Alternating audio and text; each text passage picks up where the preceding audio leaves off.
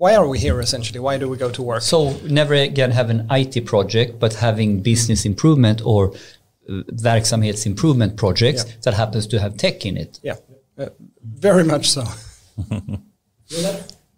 Yeah, um, great. And and you said you know you're interviewing basically the different uh, clinical departments or teams or what, what do you call them? It's Themes and functions. themes and functions. Very similar to Spotify. Huh? Yeah. Cool. We call it chapters and squads and uh, guilds and things, but yeah, um, it's actually very. I'd like to have a guild at the hospital That would be cool. So what? with clerics in it. Yeah. exactly. Yes, good. Obelix. That's good. Um, and and you interview them for what? To try to understand what? To how to innovate more fast, faster or what? Now, Or- there, there's a, a number of things that we talk about. One is how we can implement new knowledge faster. What what are the obstacles to implementing new knowledge? And, and new knowledge can come from research, or it can come from from other places, uh, oth- other caregivers, other countries, but also other industries. So that, that's kind of interesting. Uh, and another part is, is to ask them, okay, so what what would you see as the most important aspects to work on right now?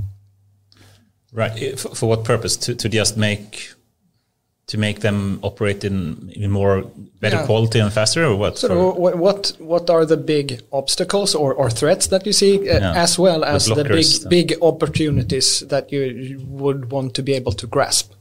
And and it sounded like you are thinking a little bit about wh- where your innovation and the way you run innovation is going, and if you're sort of tweaking it a little bit. So you're trying to now, with the interviews, on this calibrate. Are we going in the right direction, and are we doing it in the right way? Absolutely, and and also what type of support do they need? they so, need? so the third thing that we ask about is how do you handle this in, in your organization right now? I mean, the, the bigger one are, are a couple of thousand employees, and they, they turn over a, num- a couple of billion sec.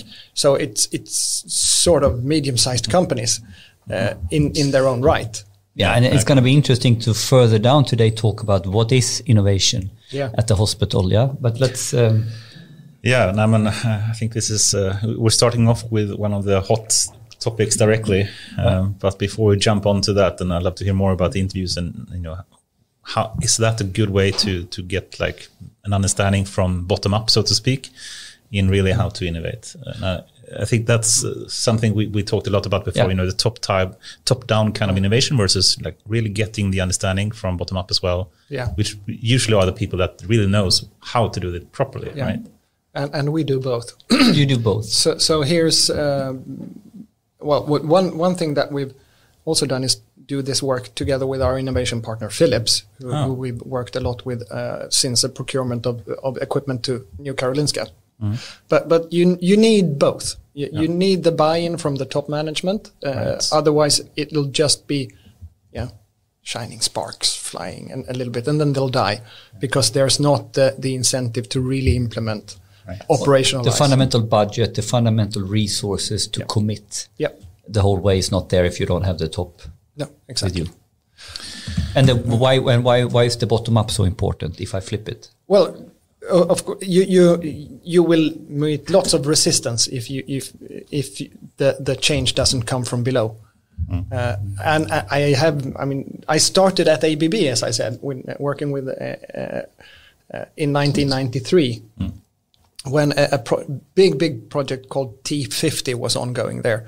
T50 was supposed to half the time from a signed contract to an accepted delivery cut that in half. That that's a huge undertaking, and that was sort of the directive and the buy-in from top management. But then you go down into the shop floors and make sure, okay, so how can we do this? And that was very successful. So you need to, uh, as you say in Swedish, förankra Yeah. uh, the, the ideas. i- i- is it also the whole? I mean, like in, in in a lot of organizations, who really knows the process? Yeah. So I can see that in any organization I've been to, that you need to go fi- quite concrete down to the people working on it who can tell you, well, that's the PowerPoint, Yeah. but the way I do it Monday through Friday looks like this. Yeah. So if you want to talk about half the time, don't talk about the PowerPoint. We need to look at the real process. Yeah. And they know. So I go here and then I send the patient there and then I talk to this one there and then I have to call the municipality. That's how it Yeah. really works. Yeah. Yeah, cool. Um, let's before we go too deep into this, uh, perhaps we should so much fun. Yeah. backtrack a bit and, and just ask. You know, for one, welcome here, Stefan. It's a true pleasure to, to have you here. Thank you. Um, and perhaps you can start to just give a brief introduction to your background and who you are.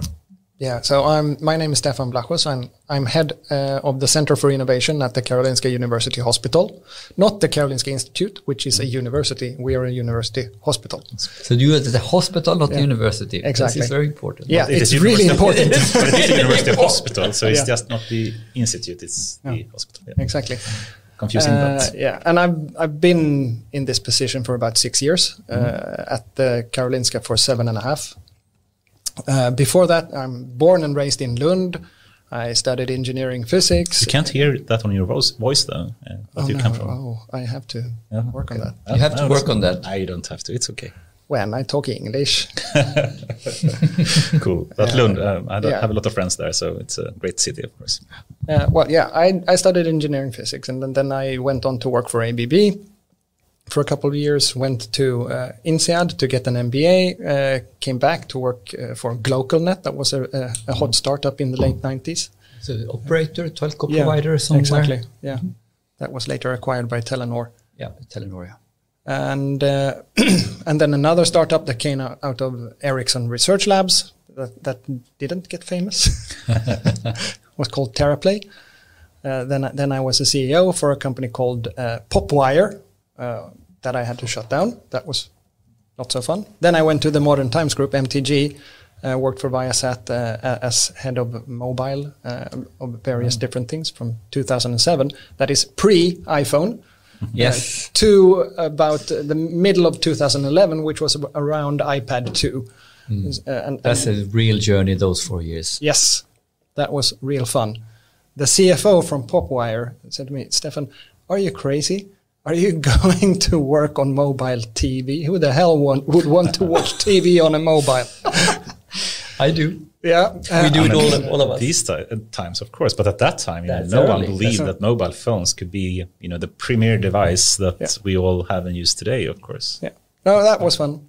Then I went on to become the C- CTO at the Stockholm Gro- Globe Arenas. So that's the Globe, the Annex, uh, Hovet, and, and then the Stockholms Arena, which was transformed into Tele2 Arena. And I left there about the time that we opened the doors to the Tele2 Arena. Mm. And then I went to Karolinska. So you had to install the systems for these arenas, Yes. Or- well, at least procure them. procure them. Yeah. You didn't go down and no.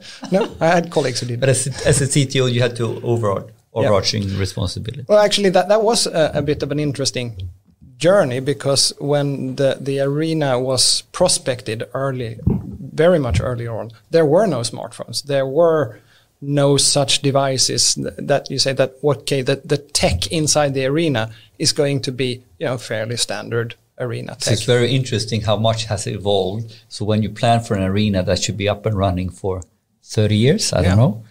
Crazy. Or even more. Even more, yeah. If you look at uh, Söderstadion. yeah. Uh, yeah. To So and now, and now there's Nya Söderstadion. yeah, yeah, and that, and in the middle of this this tech shift, Yeah. mobile first. Yeah. Very and interesting. and so we had to re- completely redefine and worked with Cisco. Uh, we were kind of early with what then was called Cisco Stadium Vision uh, as a concept. So, so really, you can stream HD video to thirty thousand mobile phones in that arena. That would have been wouldn't have happened if you if we hadn't gone through. So, what will people want to do in an arena? What can we do? So you you that's that's in a way innovation at its core to try to understand where is this going right now. I need I need to think ahead for what this re- arena because some of this stuff you really want to put it co- as as part of the infrastructure Yeah. of the arena. I guess it's going to be so much harder to do it afterwards. That that would be almost impossible, or very expensive. Very anyway. expensive. And Very I know you, you're a frequent speaker as well, you know, and been a number of events and, and, and really good at like communicating, uh, even technically difficult things to, to talk about. And, and that's really impressive, I think. But if you were to, to just speak a bit more how you came into Karolinska, so to speak, what was the introduction there and, and how did that happen? Well, uh, it happened so that we were procuring uh, med tech equipment to the new Karolinska, uh, and uh, the person responsible for that, who, who then recruited me, uh, was also very much forward thinking, saying that uh, technical development goes so fast and we don't want to become obsolete the day i mean the day we open the doors to the new hospital so that means that we have to be sure that we can have development technical and other development with the winners of those procurements Right. so we introduced the concept of a innovation collaboration as something we requested in that and it, it, it was an item that we actually evaluated in different packages it was weighted more or less But this is extremely impor- important and uh, interesting from an LOU perspective, Yes. not to only end up uh, competing on price, Yep. because this is something uh, that can be talked about a lot in the offentliga sektorn, how we can procure. Yes, we do a lot of that. So I've had to learn so much more about procurement since I came to, to this place than I ever thought I needed to do in, in, in innovation. But it, it's really a key on how you can collaborate and what you can and can't do with, with uh, commercial parties as, But as this a is, public. this is even a topic in its own to understand I've- how do uh, how in a hospital we can do innovative procurement. Could we put that on the list? Yeah. Yeah, this is a is. brilliant topic. Yeah, actually, it is. When, when we, I, I, as I was talking, we, we slightly twist or, or, or focus some of our tasks as the Center for Innovation, and one of them is collaboration with industry and how we can use procurement as a, a strategic tool for, for driving innovation. Yeah, Uh, not the blocker. No, exactly. We should always have Matthias here. It's another friend of us. He's a professor in Linköping, and he actually do research in procurement. Yeah, that's this, one of we need to have. This is a good uh, mental note as yeah, well. yeah. He has a lot of uh, opinions about this. Awesome. Um, so that is how you got um, introduced, at least, to Karolinska, and, Yep. and how did the move into Karolinska happen? uh, it was a huge shift. So uh, I I noticed there when I, when I started that I was really tired every day that I came home. In a similar way, since when I was working for ABB and I was uh, in in Chile for uh, a bit more than half a year, the first two months there before I learned Spanish, I was also completely exhausted after work. Right. So as the brain processed Spanish. Now, I- now Latin, right? Yeah, exactly. no Latin. A current language. Uh, this lasted at Karolinska for, for almost six months. So much was so different and so much to learn. Absorb. What is Yeah. this all about? Yeah. How does it work? Then, of course, I was a bit older, so I Yeah. learned slower. But, but yeah, that, that was it was a huge shift, both in terms of language, what what what are the traditions. Uh, it, it's a place where extremely many very very smart people work. So so you there is no room for sloppiness or or, or you know let's cut a corner here at all. And did the Center for Innovation exist at that time? Or okay. Um, can you just um, you know how did that move into that? Because you didn't start there directly, or did you? No, uh, no. The, I started at uh, uh, a function called uh, development and innovation, and, and that part was responsible for all medtech, all IT, the large procurement programs uh, that went into the NKS, and the Center for Innovation, which was sort of a small thing here at the side, at the side of it. And but you got interested, or has that always been a passion for innovation, or what made that move happen? Um, and how did you become the head of Center for Innovation? Well, uh, I've, as, as you heard, as I, I talked about what I've done throughout my career, I, I don't stay too long in, in a, any given place. So before Karolinska, my personal record was 4.75 years Ah, at the same place. Uh, uh, and uh, say around 2005 or so, I was walking along a beach with a friend and we talked about life and everything. So, and, and I was sort of reflecting on this. So I, I think I need to get a job where I'm continuously exposed to new stuff. All right. Right. So So matches the- your personality. So, Yeah. So that means innovation. Right. But this is isn't that fantastic when you find a little bit of a calling, or you understand on a deeper level, I guess, as you grow older, what makes you tick, Yeah. and then and then you get an direction for how you should think about where you want to be and what you want to do. I, Yeah. I get it's one of those eureka mom- Yeah. Yeah. moments It, it you. is. and and uh, that was before I. Well, it was right. No, it was before I started at MTG, but I had really formulated it when I went to to the Stockholm Globe Arenas, mm. and then finding a place where, hey, here's actually a department with innovation in its name. That that that sounds great. Yeah. And perhaps it's time to, to just try to describe what is really the, the Center for Innovation. Yeah. What do they do? uh, now I can actually say that pretty pretty straightforwardly. Mm. Uh, that was not the case back in, in those days. So we're responsible for supporting the clinical functions with uh, the systematic way of driving innovation. Mm. Uh, number two is connected to that. How do we accelerate implementation of new knowledge? So th- those two are fairly intertwined. Mm. They are not the same, but they are intertwined. Yeah, you use the same techniques, methods, processes, and, and so it's on. also about going from innovation to adoption. Yeah. They are sort of part of the same cycle. Yeah, different parts of the same cycle. Maybe. Exactly. Yeah, I agree. Uh, number three is is how do we collaborate with industry?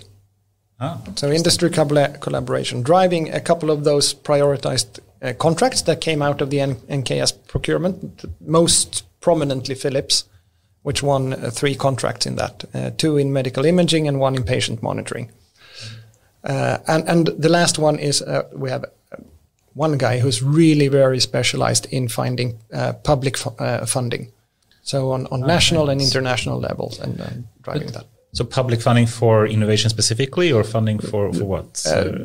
For mostly leaning towards innovation. I mean, the, the making good use of research uh, or new findings, implementations, but oh. the, the transition into systematic innovation, yeah. systematic uh, learning, yeah.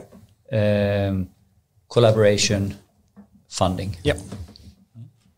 So that, that, those are the four points that we work with. And how long did it take you to be able to articulate a crisp mission like that?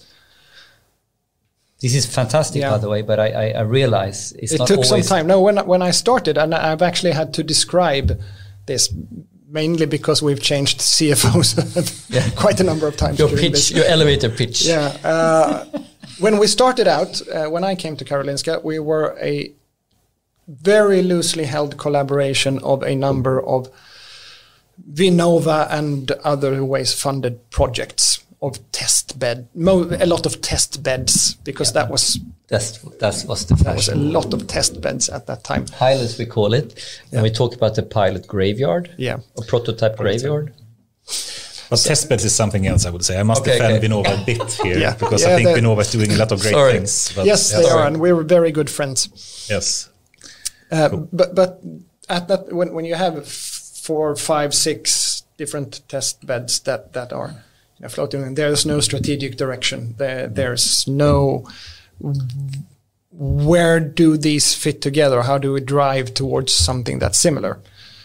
I mean, it's nice to, to get started with test beds or prototypes, but you yeah. need a path yeah. to come to proper production. You know, yeah, commit to deploy, but, uh, and, and, and, that is. But I think this is symptomatic when you're driving innovation in snippets or in test mm-hmm. beds or in projects or prototypes and this is this balance that we kind of need to have a holistic understanding for how they fit together but we can't work on this PowerPoint level, so to speak. So then we need to break it down. Yeah. But if you only work on the breakdown level, uh, we have always talked about this as the data and AI readiness, like the DARE dilemma. You know, the use case, mm-hmm. you know, operational value here, very nitty gritty. Yeah.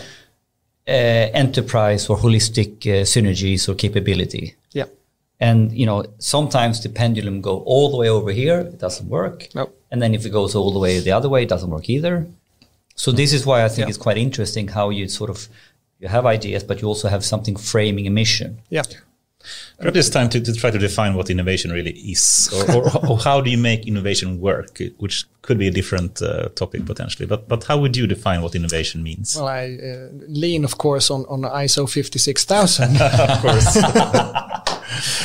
can you lean on that? I would never want to lean on that. I can that, lean that on, on Magnus Carlsson. He's a, he's, he's a solid guy. Yeah. Okay. Uh, he's a solid guy. He's a singer. That's far. Okay, sorry. So what is it? Yes. A, a, new or, or changed entity that redistributes or realizes value. As it can, says. can you repeat that, please? That's nice. Yeah. a, a new or changed entity Yeah. that realizes or redistributes value. Okay. Yeah. Potentially good. Entity that can, yeah, it's a new entity that re- redistributes value. And an entity can, of course, be a product, but it can be a process, a management system, uh, yeah, business model, uh, a, a lot of things. Uh, and and and I think we, we have a lot of work in on doing that. This entity can be a lot of things. Perhaps one way to, to describe it would also be how would an organization work that didn't innovate? Or It would die. like a Kodak moment? Or, Yeah. no, but, but this definition of innovation, you you can be very fancy or you can make it really simple. I had the fortune to work with Ericsson uh, many years back to work with some super smart people when we helped them distill down a certification and training in product lifecycle management, starting from innovation Yeah. to end of life. Yeah. And and so we had that. I remember that to this day. This is 2005. I don't know. Certifying product owners and product managers in Ericsson, and we had that question: Do you know the definition of innovation from product lifecycle management perspective in Ericsson? And it was in the end we made this into a discussion. And, and can you imagine going around, you know, doing certification uh, workshops with very very senior product owners and managers. So it was not like I was I could teach them anything. It was more about we knew our t- tips and tricks and how it worked together systematically in, in Ericsson. And then the bottom line was anything and opportunities to to, to, to provide value. Yeah. As a very generic definition that But, but I think if that's too wide, I mean, we, we need to have clear distinctions here about terms. Uh, Yeah, because just pro- anything provide, that provide value is more or less. I No, mean, realizing or redistributing value. Yeah, but, Yes. because the, the point with this was actually very clear when Ericsson did it was to highlight don't get hung up on this tech system radio based days 4.5 feature innovation. You have process innovation, you have supply chain innovation, you have organizational innovation. So you have innovation from from the human aspect, you know. So so the whole point was actually don't limit the inbox, so to speak. So innovation can happen in different areas and different Yes. topics and That- that- themes, as you call it, for, Yeah. for sure. But if we just try to, this is a bit hard question, but but the- there are terms like you know what is engineering, what is research or academic research, it's- what is uh, research and development, Yeah. which is sometimes called innovation. Uh, do you find, for example, R and D to be similar to innovation, or is there a distinction? There's definitely a distinction because our R&D focuses on actually addressing. So this is a problem that I need to solve mm, oftentimes in some kind of technical fashion. So you develop a drug or a gadget or, or, or, well, I don't know, a new engine to do something. Innovation has to consider the full business model. Right. At least if you're talking about something more than incremental innovation, because that's the whole point. Shifting something, a new way to provide the value. That, that's when you go to, if you want to call it radical innovation or transformational innovation. Uh, and, and that can happen in many ways.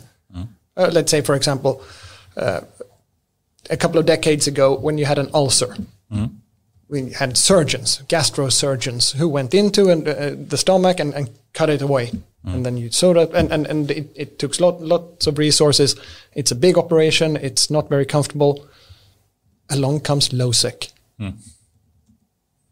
Very, very radical innovation. Yeah. So instead of, of cutting your belly open, mm. you take a pill.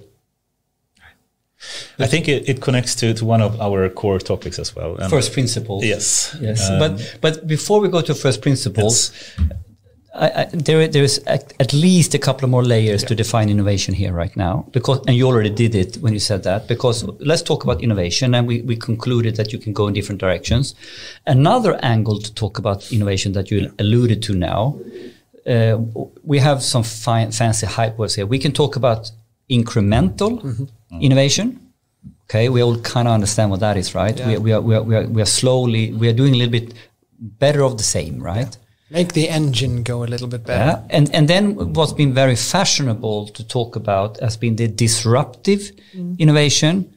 So, it's so Often misunderstood. often misunderstood, and I, but I, and and uh, and then I put to to what we are what we are on about when we talk about data and AI in combination with hospitals or trucks is intersectional innovation. And, and to distinguish between these different types of innovation paths is extremely important because it leads to different uh, uh, types of approaches to succeed. you, could you could we elaborate around this? I mean, Oh. like I we, I said three now. Maybe Yeah. there's a couple of more. I don't know, but they are incremental, disruptive, incre- uh, intersectional. Uh, and you can talk about radical. And what is the difference between radical and the other ones? This is a good one, Yeah. but I don't know the definition. I'm not really sure how I would put it against intersectional. It, maybe that's the, the the inputs into the, the innovation work that you talk about. But when I look at radical, you, you, you or let's say when you talk about incremental, Yes. Okay, so we give more or less the same type of value to our existing Yes. in- interested parties. Yeah, and, or- and, and typically now, let's be super concrete. We We are in a domain. I, I, I build trucks. Yeah. And now I, I, I, I improve the fashion I build trucks. Yeah. It's the mechanical truck. So the disruptive uh, part of this is that we, we, we want to do something completely different, right? So it, like Losec to me is to me is disruptive or ra- radical, right? Yeah. From operations, we, we, we, we you have no value of operation. We, we give you a pill, right? Yeah. Now, when I talk about data and AI, is basically here is one domain competence and here's another domain competence. You know, it's a little bit like how you can take it in, you know, between biology. You, you can mix different domains Yes. and all of a sudden you end up with a new core domain. Yeah. So for me, the future uh, with data and AI, we, we will live in a data and AI centric world. Mm-hmm. So regardless of your domain, you need to be able to do intersectional innovation with this topic. Yes. What, and your organization will look differently. The way you do your clinical processes will look differently. So, so but this is quite different to disruptive innovation. Yeah. Here, Well, here you're combining two things in a Venn diagram sort of thing. Here you're jumping into another. Yeah, and, and, and that that helps to to provide, uh, let's say let's say, a radical innovation. Then Yes. where where you are compl- you you are addressing an unknown need Yes, in a completely in a completely different way, maybe to a completely new set of stakeholders. Yeah, and to me, this is almost closer than in the. De- I don't know what the definition change difference is, but this sounds like disruptive to some degree. Yeah, but uh, if, if you look at Clayton Christensen's definition of, of, of disruptive, Uh-huh. they say that, that something that used to be really expensive Yes. now comes along and becomes so cheap that you can apply it in so many more, more different ways that it takes up. So, so or, or it could be really bad in many diff, in many ways, but excellent in one in Way. one dimension Okay. that is important to the customers, and then it grows better. So it comes sort of from from below and overtakes the incumbents yes. uh, by being, well, let's say computers, for example. Yeah. Initially, well, the world, there is a world market for four computers because they're so expensive and they take up so much space. But this is a segue to first principle almost, right? now, Well, right? also, I mean, it's very similar to, for example, what um, other people like Professor Ajay Ag- Agrawal and others that speak about uh, what is really disruption in terms of economy. Yeah. And, and they say basically that it's very easy to define for an economist. It's simply uh, what you said when the cost of something drastically drops, Yeah. then disruption will happen. and what's the financial term that we, we the cost? Um, Marginal cost? no, we, we had it. Uh, someone used it very casually here at the. Uh, Anna Felländer, she had this when when she looked as a macroeconomist. She used a very a macroeconomist term for this. I forget it Ah, already. I forgot it as well. you know what I mean, right? Ah, I'm Cost. not I'm not how- Cost benefit? No? It, it, it, it means the same, but Yeah. she Yeah. had a macroeconomist word that I was I learned. I already forgot it. So- No, but I think this question about you know incremental versus disruptive innovation i- is important, and sometimes you look down a bit on incremental innovation, which I think is dangerous as well. I mean that is also important. Of course, you want disruptive as long as it has positive benefits, but incremental can also be useful. Yeah. I mean, Right. you can't have it all the time. No, So, so it, it, the the literature or theory say, okay, so what's your ratio? Hmm. Where, where where should your portfolio be? Was it the, the 70 20 10 rule? Yeah, exactly that, that one. So what's the 70 20 10 rule? So, so- okay, so so put seventy percent of your innovation project into incremental, hmm. twenty into somewhere in the middle, the horizon two things, mm-hmm. and and ten percent into the Radical. radical. horizon three. Do you subscribe to that thinking? I, I have no idea if 70, 20, 10 is right. but, but of course, uh, I mean, there's people w- we work with, and, and radical m- really means radical. Yes. So you can't have the whole organization worrying about radical all the time. No, you no, will no. go nuts. Yeah, and, and then we come to uh, uh, this people question. A lot of people are not interested in that. Yes, you want to be able to have influence over your daily work life. So we can see being able to, to run incremental uh, projects or, or initiatives in your organization actually is really good for reducing staff turnover, increasing staff satisfaction. You, you feel that you have control or, or, or an impact on the place you work. Yeah. So that's great. But very little radical innovation comes from inside it. You don't disrupt yourself. It's hard. It's Very- extremely yeah. hard. So, but I think there's a segue here that an, another way of looking at uh, innovation uh, has something to do with first principles. Are, are you familiar with the philosophy and the terminology around first principle? Let's start with the, there. There are a few first principles. Yeah, So let's, let's one? start with this one. What do we mean with first principle, and what do you what do you think that is all about? And we can because we have an Elon Musk. Yeah, we have our uh, preferred version, understanding. but I'm sure you have yours. But what's, Uh, what what is first principle to you? If you have heard about that. Well, if you look at it, uh, okay, so so make sure that you address the hardest part first. Okay, so if this is the most crucial assumption you have on for this to work or not, th- let's prove or disprove that it, it's true. Is that what you mean too? Well, it's in I the neighborhood, but we are a slightly different angle, I guess. I think one, one way to phrase it is that it's so many people that are afraid to go against the norm. Yeah. If you know that you should do um, s- cancer treatment in a certain way, mm-hmm. you will continue to think this is the proper way to do it, and to say something different is really Yeah. dangerous, and, and yeah, people don't dare to do so. But to have the courage, so to speak, of saying, you know, let's look at the first principle, physical or business or technical or whatever kind of Yeah. principle it is, and really think, what is it we're trying to do? And we usually give this uh, Elon Musk and SpaceX kind of ex- example, saying, you know, if you want to, you know, go to the moon, or as he wants, he, he wants to go to Mars and build a colony there.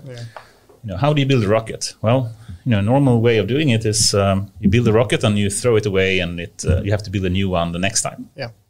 Why is that? Can you challenge that kind of norm?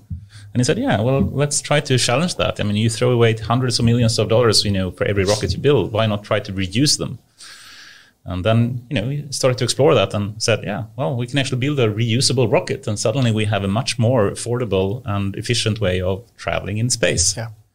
by, you know, really challenging the norm and looking at the first principle in how to build a certain solution or product or service. And, and I think we, we are a little bit uh, awestruck by Elon Musk and try, uh, trying to pull it down to what is the essence that he's doing over and over again that right now puts him as the richest man in the world is a fundamental aggressive view of first principle in anything he does. So when he goes into making car batteries, he basically look at the fundamental physical components of a battery and he, this is costing $800 but I see the material is only costing $8 so there needs to be a better way to do this for you know 80 instead of 800 you know. Yeah. so he so he basically then th- there is no you know so he goes down and breaks it down to its core pieces. And we've had this discussion this is almost taking first principle into the core fundamentals of engineering, Yeah. right? And then you can talk about first principles from how you look at your core business. So what, what is the core business of uh, Scania? Yeah, we, we are we are a truck manufacturer. Yeah, yeah, yeah. But actually, my, my first principle, I'm a transportation serv- uh, enabler. So if I go down to the core principle of what you use a truck for, it becomes something. It could become Yeah, something it else becomes something else. or my business model can, can become something completely different. So I, I that's fairly close to sometimes when I describe the different ways of, of talking about uh, Horizon One, Two, and 3 You say, okay, so Henry Ford said that if I'd Yes. asked my customers Classic. what they Classic. wanted, they would want to have a, a faster horse. No, a horse that shits less. Yeah. So yeah, and and that, that that's a genetic problem. Yeah, Okay, so how do I breed a faster horse? exactly. And then he says, well, but there's another way to do this. I can travel faster if I use a combustion engine. Hmm. So that's a mechanical problem. And what, why do I want to go from A to B? Yeah, because I want to see the person that I'm going to talk to. Well, why not use a, a video conference Video. then? So then that's a telecommunication problem. So that becomes completely different ways of, of looking at it. and, and ultimately, first principle is extremely powerful. If you if you're able to understand the core of whatever problem you're solving, Yes. you can even leapfrog completely into different industries. Yes. The job to be done. the job to be done, Yeah. or the or how. And here is the point. Then, uh, to travel this way costs so much. To put on Skype yeah. is zero, and if the ultimate was to meet, you could solve it in a completely different Yeah. way. Exactly. And you mentioned Horizon a number of times now. Horizon Yeah. One, two, three. Can you just uh, describe what you mean with that as well? Well, uh, that that's the I think McKinsey principle of, of the different horizons of, of it's not it doesn't really have to do with time, but it has to do with degree of transformation. So Horizon one really incremental. Yeah. Okay, so keep doing what you're doing a little bit better all the time. Horizon three, completely new uh, way of addressing the need you have, maybe unknown to to you, saying that yeah, I need to get that horse so I can. But but really, what you intend to do is something different. Cool. Can, can I, before we end with the, the whole innovation, I mean, it's uh, such an important and it's one of my passion topics as well. So Fantastic I, I- topic. I think it's so important for, for so many companies. But the, there is uh, some idea that innovation happens in in small domains or in in the on the side. And and just to to explain what I mean, uh, some companies focus a lot on let let's focus on the mass market. Let's focus on you know how we can maximize sales sales for what we have today. And some people would then argue, and I think this go back to the Kodak moment. If you heard about Yeah, that, yeah. you know, Kodak was the, the biggest uh, manufacturer of, of cameras, uh, and analog cameras. They actually had a an inventor, I think in the 80s or something, that actually proposed, and he- I think digital he was, camera. yeah, the first time someone actually proposed a digital camera. But the core revenue was from the film. Yeah, And they three had- kilos and a cassette tape. No, but I think they had KPIs like what is the resolution? Mm-hmm. And then they said, you know, if it's not improving the resolution, we're not going to invest in it. no, and he came there with 128 times 128 pixels. exactly. it was horrible in terms of resolution. So, so the like metrics and KPIs they had suggested said, you know, this type of thing will never break. You know, no one will really be interested in this. We know the mass market want higher resolution. and then you know they, they went bankrupt in one year in 2008 or something. Yeah. Um, would you agree with this that you know innovation happened on the side or in in the small domains or Oh, that's so. uh, I I don't I don't think I can make a, a, a one size fits all answer to that. Uh, I, I will stick to saying that it's really hard to transform from the inside. Some some organizations are really good at it. But the, the, the core challenge is basically you have to have respect for who the hell disrupts themselves. Yeah. Who does that? And, it, and and from a cultural perspective, we have seen very very few companies Yeah. who started like that and who had that. I mean, like I I think Amazon is one of the core examples that you can touch today. Yeah. Who basically they have reinvented themselves a couple of times now from from a bookstore Yeah. to a, to a retailer to now something completely different, Yeah. right? And who can, but who? How many more But they have examples do we have? they have almost led the way in that and, and not really responded to a threat. no, So they have created. They they are continuing to create. I mean, like, so, so what is impressive with Bezos is that he takes bets of his whole company Yeah. that now I will do this. It's not because someone else did it; it's because he saw the opportunity. But it's balls like steel, I guess. Yeah. or, or just a personality type. So Yeah. saying that thi- this is. But this for is any where I normal need to go. company, I, I, I don't have so many examples. I, No, you- So you Yeah. have an uh, so so there is a clear hypothesis that for normal deadly people, you know, you need to have maybe you can try on the inside, but it's not a bad idea to also try on the side. Yeah, but I'm just trying to, you know, at least my opinion is perhaps wrong, saying that e- any company that focus only on the mass market or the type of clients, customers, uh, partners they have today, and not even considering, you know, the side small domains, target groups, or Yeah. whatever they have, they will not innovate properly. No, I But- I agree, but I would twist it a little bit Okay. and say that okay, so if you focus only on the spoken needs, only on the very visible needs that people say, I want a faster horse, Mm. And not understanding what is it that you're really trying to achieve. So so sort of the Right. the core of the design process is what what are you really trying to do here? So you have the wrong KPIs in some way. you Yeah. know. It's not really making the horse faster. You really want to move from one point to another. And, Yeah, and that should or be I want to see you face to face. But but Anders, I think you also you asked a different questions than what I answered. It's a little bit like one part is the whole thing like to focus on on, on the mass and, and incrementally what the mass is, Yeah. but you need to focus on the outliers. This is clear. Mm. But we kind of also we we answered your question from an organizational point of view. Can you organize that someone is looking on the side views Yeah. from the core mass market team, so to speak? So it's That's a also hard- yeah, so so it's, it's actually two question. topics i- intertwined here. One is actually that we need to un- incrementally understand the mass markets. We Mm-hmm. not completely lose sight of the market, but someone needs to look at the side tracks or the small side offs. Like this is 70 20 Yeah. uh, Yeah, like yeah. this. But then the but the, the the next layer on that question is who should do that? Can Ah, I yeah. give that question to the same person or do I need to give it to my incubator? I don't know.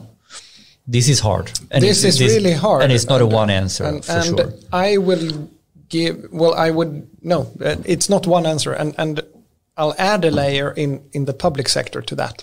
Yes, thank you. For Uh, as as as a private company, of course, you can say, okay, I have my incubator here. Uh, there's something that works. Good. It seems to be growing. I can either move it into my existing business. Okay, so it's you stay with parent company.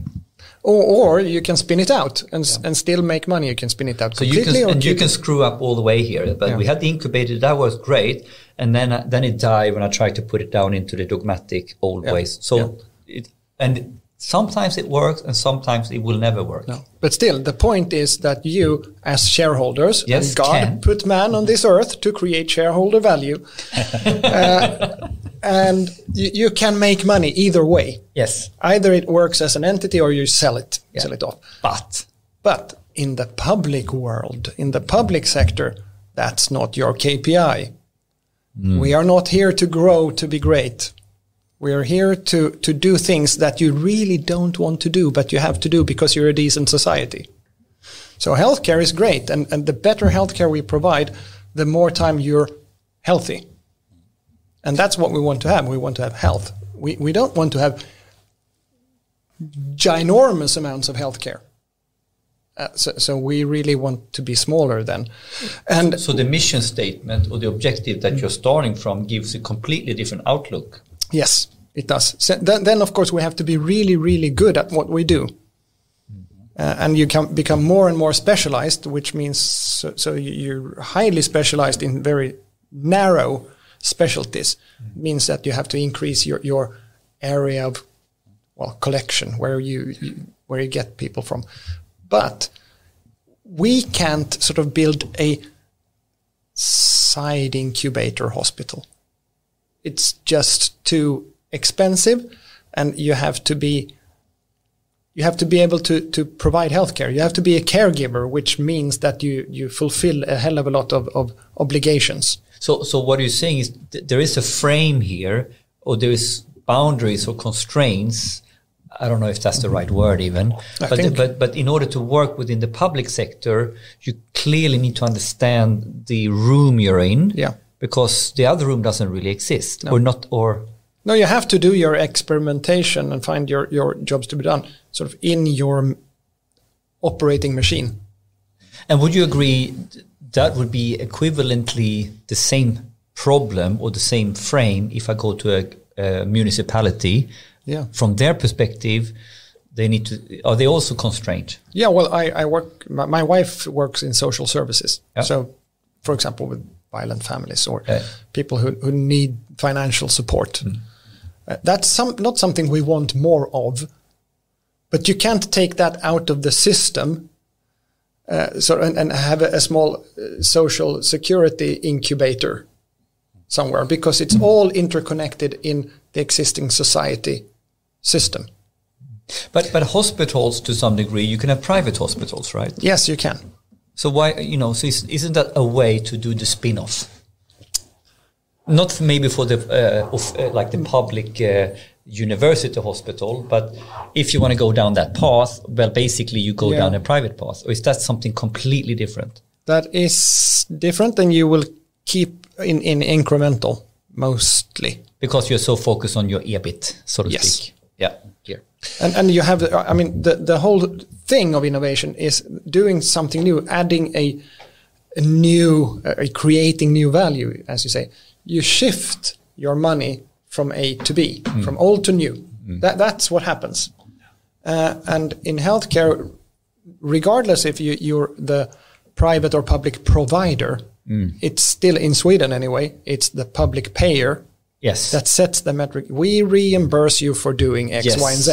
So they live in. And, the- uh, so from that reason, the private hospital has to live within the same frame. Yes. And trying to make money with the same. Yeah. So it's uh, actually not really driving innovation. Uh, driving slimming Yeah. innovation, maybe. If if you don't do things that you can bill for, then you won't get any revenue.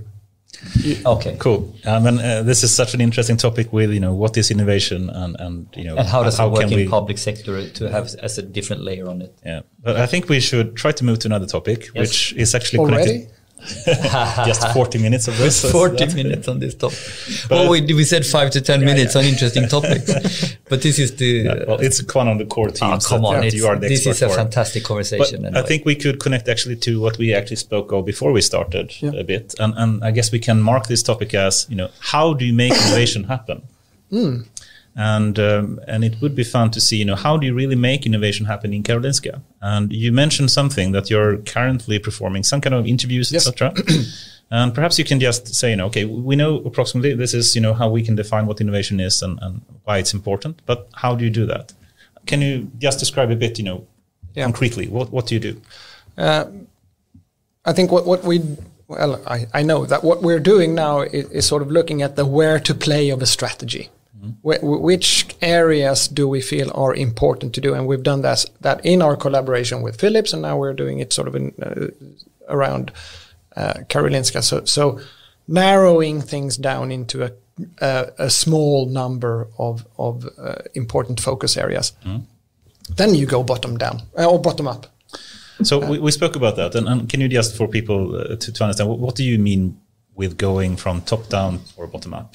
Well, top down is setting, uh, uh, deciding really on what are a few important uh, areas that we want to, that we need to address to develop. the frame, so to speak. The- these are the fundamental directions, Yes. KPIs we really want to. Yeah. And it can be Or, or, or opportunities that we want to be able to grasp or, or, or problems that we need to address. and how, how typically could you give us an example how that could be framed from a, a Karolinska top brass coming as, as, a, Well- as an area of innovation? One, one that's clearly coming out of, uh, uh, it's been around for quite some time, but also COVID uh, really highlights the need Your for favorite topic, COVID, by the way. really but really highlights the need for us as caregiver to be able to meet patients without them coming physically to us Okay. So, so let's call it location independent care So it's a clear, clear definition of KPI. How can we give care without everyone physically going through the door? yeah exactly and and that is one thing for let's say chronics uh, with heart failure or, or, or COPD or, or some other know, lifelong fairly severe chronic disease to manage that much more on their own Uh, it, it's another thing for the cancer patient that, that goes through medication. It's a, a third thing for, for uh, a, a m- an expecting mother and, Yeah, I was and thinking following about up. And, and there, there's a whole number of different different things that you want to be able to follow up and, and sort of keep in touch with care without us meeting physically. simply to offload the whole system and to un- to, un- to give a, a higher degree of care to more people without exploding the resource Yeah, cost. and, and also giving more, and I would say individualized way for you to care for yourself. So and So- so, it's the care dialogue, Yeah. so to speak, over time. It, it's much more so. We we mentioned things like how do we make the electronic medical record a co-creation area? Hmm. How do we share this? How do we work with this together? I think we can use a technical term, simply making the service or medical healthcare more personalized. Yeah. Just as you make personalized playing lists Yeah, on yeah. Spotify, you can actually make the medical I, care. uh, a number of years uh, ago, McKinsey came out with a report talking about how much money could we save uh, if we were to go, f- well, digitalize healthcare, and and they talked about uh, making use of, of big data. They talked about Internet of, of Things, and they talked about automation. So, uh, and and yes, from a technical perspective, great but you cannot go into healthcare and talk about we are going to put in automation here. here. In, uh, you have to twist that around. So what we did then is to uh, look at reinterpret that and, and translate it into what we want, want to do. And we we talk about three different things: location independent, individualized, and last but not least, scalable. Scalable as well. Okay. Scalable And what- from what the healthcare provider. what is point of scalable in this Scalable, in, in, in healthcare? What does that It mean? means that we are we have to be able to see uh, more and more patients, help more and more patients or citizens without us becoming much more people to do it. So you need, I mean, like the, your, your cost curve and your care level Yeah. or care volume, they need to be start. Yeah. So if you look look at the the percentage of care of GDP in in any country, is just growing. And and maybe that's something we want. We want to put a larger part of our combined productivity production into healthcare, or maybe we don't. Uh, and, and if you look at some numbers, and they are of course not undisputed, but saying that if we continue to work as we do now, uh, looking at demographics Yeah. uh, and so on, we will need to recruit a hell of a large number of people to Simply work. because we live longer, all this. Yeah. And, and, and it's disputed because some, we say that we are also healthier, so we will not re- require the same amount of care as we grow older. But still, But just to move a bit back to the topic, you know, how do you make innovation happen? And, and we spoke a bit about top down versus bottom up, etc. And top down, if I were to phrase it, is something that you you have the management team Yeah. or people high up in the company basically telling people this is the, the direction we want to go.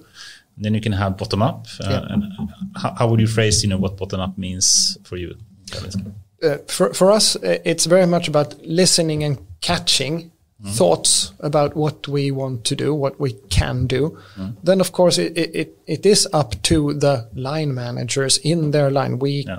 we can go in and we can talk uh, inspirationally. We can talk about what we see in the world around us. We can talk about trends and and, and, and so on but that has to be picked up there. But mm-hmm. what we can do is then also to maybe put out challenges or talk about these are things that we need to be able to address in our different communication channels that we have in our organi- organization.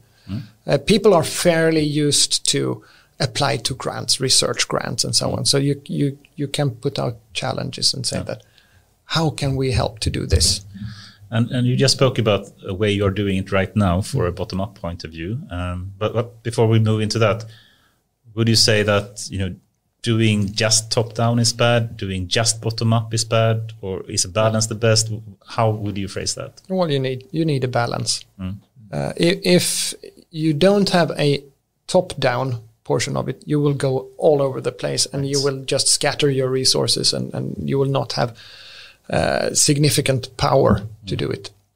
If you uh, only do uh, do top-down, nothing will ever happen Yeah. because you will the, the people who actually know what what can be done uh, and will are not trust, involved. right? They will lose trust, and and yeah. Cool. So let's move into to what you actually do right now, and and um, can you speak a bit more, more about the interviews and and you know how how are you going about trying to really capture the bottom up ideas for innovation? Um, well, we we go about the interviews. They're one hour long, and, and we uh, uh, combine them, and we maybe uh, as you go along an interview series, as you do, you you twist a little bit of the questions that you put in, uh, because you learn along the line, and you want to see, well, does B agree with A that we talked uh, to previously, and and w- But- what but are the had like a- surprises that come up? Predefined like a set of questions at Yeah. least you try to have, and then you twist them as you. And, and- Yeah. and could you give some examples of what are we talking about? Uh, Rounding one topic, breaking it down to process dimension or like organization. No, how, how is it phrased? we're much more open. Very So- nice. Yeah. Okay. So uh, if we talk about implementation of new knowledge and research, what what what do What- you see? How do you do it today? How do you do it today? How could we do it? Yeah. And, and- Open-ended. Yeah, and always end with a question about if we take a bu- take away all restraints, all Mm-hmm. boundary conditions, what would you like to do? That's a good one. Yeah. that. And, and also, if if you were on Jeopardy, what would be your favorite questions? uh, but but then going going uh, bottom up, we what we're doing now is uh, also trying to find the systematic way in all our different teams and functions. So who is our main point of contact and the responsible in that organization for capturing this? Because we're 12 people. Mm. And the in Center Karolinska, of- for Innovation. yeah, and, and Karolinska is 15,000 plus Yeah. people. So we're less than, than 0.1%. But could, could we could we how we do this? Yeah. There is a very key mini theme here. Mm-hmm. How is innovation or how is your team organized? And then maybe a little bit, you know, you, I, you said you actually have a matrix organization in Karolinska. Yeah. So there are some fundamental context how this works in Karolinska. So in, for anyone to sort of understand and get inspired, they kind of need to understand some of the context. Could you Uh, well, elaborate? If I start with the, the Center for Innovation, yes. we're uh, a fairly diverse group and have, have always been.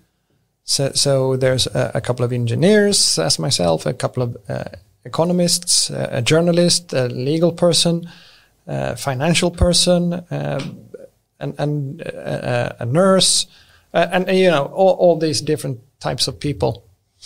Uh, a couple of natural scientists, uh, three of them with PhDs, and yeah, you know, Diverse team is number one. Yes. Uh, with diverse personalities as well. uh, that's always fun. Uh, and how do we then go go about this? Well, we we do trainings a lot. So so for the last training, you mean inside the team or no also for uh, people in- outside? for the po- for the hospital. Giving methods and frameworks and approaches yes. to your to the fifteen thousand, so Yes. to speak, or to the middle managers, or Uh, that too. Now, can you? now- or you don't say middle managers in hospital. No, we say uh, we we're right now we have two implemented uh, sets. One for uh, anyone really, which focuses very much on design thinking, service design Yeah. principles. So how do we teach that? How do we take up uh, what they want to bring into this course, which is a, a maybe four month long thing with a number of, of modules, and you take something with you into it that you work with. So basically, that- uh, one way of teaching or getting people to better understand this is you, you need to have an idea Yeah. to bring in here that we can work on, or an insight or an a insight need. or a need, Yeah. an opportunity, innovation starting point. Yep. Somewhere to start. Uh, then we also have, uh, and we've trained about 120 people there. Th- then uh, more recently, we started looking at. We also need to have the managers here.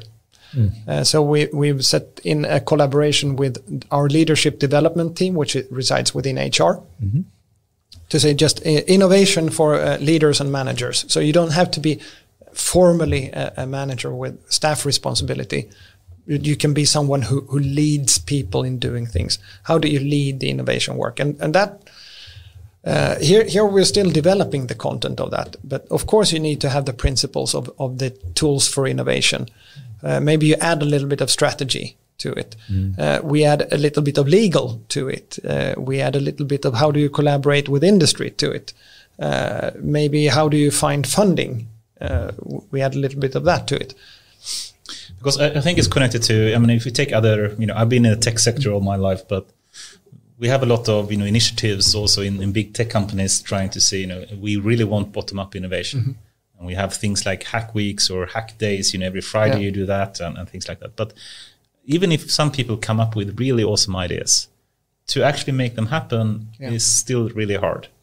If if you, for example, now in the interviews you are ha- having with people in different uh, clinical themes, come up with an awesome idea, how do you make that idea come to life?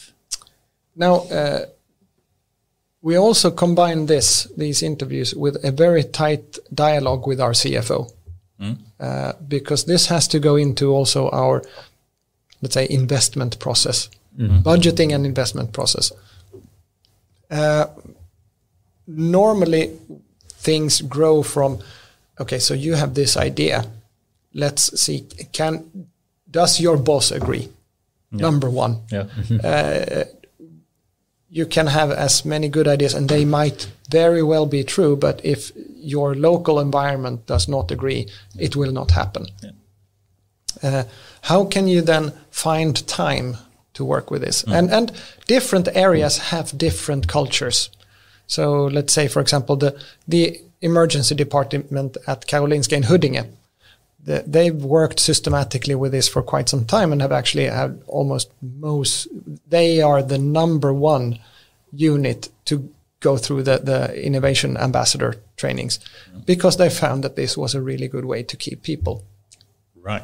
That's an to- awesome comment, I think. yeah uh, to, to increase the, the joy of work to, to increase satisfaction uh, and, and a lot of good things came out of that I, I think that's so true, by the way. I wish more companies thought about that. Yeah. If you can actually encourage people to innovate themselves, this will be a really source of keeping people happy and uh, Energizing, Loving. yeah and, motivation. and improving your, your organization at the that's same time almost a side effect. But, but, but, yes, it's a- and, and yeah. but the, the tricky point, of course, is you're, you're alluding to it here. This systematic approach. yes So, I, I, let me challenge you, or not challenge you, but come with this quote here. Uh, Daniel Lewis, who actually joined here, uh, he has a, a many years uh, background working with product innovation in Ericsson, and now he works with Sierra Mobile, uh, five five G, Yeah. cutting edge stuff in that area. And we've had, and we, we know each other from way back. So he knows the stuff we did at Ericsson. I actually he participated in one of my trainings, and I, we always talked about this in a beer in our hand, sort of, you know. And his idea was like this: you cannot systemize innovation. There is no systematic innovation. Period. Innovation comes from the janitor. It comes from everywhere. And then I and then I always argued. Uh, yeah, but I this is exactly what we did in the training. You know, you love the training. We did we did this uh, product lifecycle management. It was from innovation to end of life. And then he said something that I actually I want to test on you now. He said, "But Henrik, what you did with the systematic approach was a systematic approach to industrialization from idea to production. So basically, what we do in Ericsson, what we are really, really good at is we have these ideas, but we have figured out the industrial way how we weed out the bad ideas, how we get the mm-hmm. funding, how we do the beta, how we then take it into, gen- you know. So he, his idea was basically uh, for him, innovation was com- was the inbox. That's it, right? The uh-huh. rest was an industrialization process. H- how do you feel about that statement? Do you see what I, mean? don't yeah i don't agree Yeah, good. Why not? I, uh, because number one, the, the the inbox. If you dissect an idea, Yeah. which is what the inbox is, yeah, uh, the idea comes with a semi expression of what your need Yes. is, Yes. and a semi expression of what your solution to that need. absolutely is. right. And and if you don't separate them, so need or opportunity from solution, then you will get tangled up, Yeah. you will fall in love with your solution Yes. instead of your problem. Yes. Uh, and it's your problem that you should fall in love with and, and, and you know, be really unfaithful to the solutions. No, the, the, I, I I actually agree with you, Yeah. but le- le- I, I want to stay a little bit on the other side. Yeah. But but what you're trying to say here now is that if you're not having a, a, a s- systematic approach how to get this vague idea and dress it in the right way first, Mm-hmm. Yeah. it's very easy to end up Well, if you, else. if you don't know what problem you're solving, yeah. then then you you will end up with more headaches uh, than, than you have. Actually, we have we have a I, I forgot to say we have a a, a, a service designer, um, one of the only ones who've written a dissertation on service design in healthcare. Actually, in in, in Sweden. That's cool. Yeah, and uh, and she has a, her coffee mug that says, "If this is the solution to the problem, I'd rather cl- keep my problem." It's another T-shirt, I think. Yeah, it is. Uh, if yeah, But say it in again. German, so she, in German. that- So, yeah. If this is say it again. if if this is the solution to my problem, then I'd rather keep my problem. And and that by that we mean that if we don't understand what we are addressing, what we're trying to achieve very properly before we start solving it, then we might very well have side effects or, or very unwanted uh, repercussions, especially in healthcare, which is, and I've built I've built control system for nuclear power plants. This is by far the most complex thing you can do. But but now you're really triggering me to to what's what's wrong with the whole data and AI industry. Oh, okay. because Hold. you see where I'm going with that one? That we are not we are we're selling tech instead of prob- solving Yes. problems. But let's not not go there right now. Yeah. I but love it. I I, like- like the I like that. I actually, I want to have that T-shirt. You know. I like soon. it. But I, and I- I'll talk to Anna and see. What But you, you just give me ammunition when I talk to Daniel at the last bar, next barbecue we're gonna have mm-hmm. because I'm because I think it's the I think he has a point, right? But mm-hmm. the systematic way how you dress up the problem Yes. is not to be taking light hearted. No, it's not. And and I've actually. well, So, so we we do a, a number of the, these types of workshops and and you, know mm-hmm. post it things on on what is it that you're really trying to accomplish here, mm-hmm. and never and I'm saying never have we ended up with the proposed solution, That's or, the or the or or the actually coming back to what we thought first was the problem is what we are then addressing. Never. Yeah, that's so That's interesting. so First interesting. principle thinking in many First ways. principle thinking also. Okay, so just finally closing up the, the whole idea, you know, how, how do you make this happen? And bottom up is one approach, but top down, I think we, we know, and people are simply, yeah, they Yeah. come up with ideas. But I think to, to really make bottom up happen is really hard. Yeah. And, and then potentially some people come up with a really good idea. Hopefully you can get along and uh, convince your boss or line manager that this is actually something we should invest in. You have the funding for it and perhaps collaborate with industry and whatnot. But still, even in my experience, it's really hard to make it happen. Um, do do you feel the same? Do, do you still Yeah. see the hard thing of, of making bottom up innovation come to life? And, It, Or- de- or- it depends a little bit on on uh, on what type of innovation we're talking about. I would say um, it's always hard to to sort of frame what are we addressing here, um, and and then it comes to what what are your colleagues like? What's the culture like? How's your boss? But uh, we we have a number of of of stories I would say where it's gone could, could you give well. a single example of a good story? I think Yeah. a lot of people would love to hear a concrete example of, you know, this So was what- a bottom up innovation that made possible. Well, it, it took some time, but but we've been working a lot with heart failure. Yeah. Uh, and heart, Heart failure. failure. Heart failure is a is a very bad disease. It's got higher mortality rate than most cancer types and so on. Uh, and we worked. Uh, let's say so, th- this a company came to Karolinska and, and they looked at us and saying we we are selling heart pumps. Heart pump a heart pump is something you get sort of as an intermediary step before you get a heart transplant. Right. Uh, so you're fairly sick.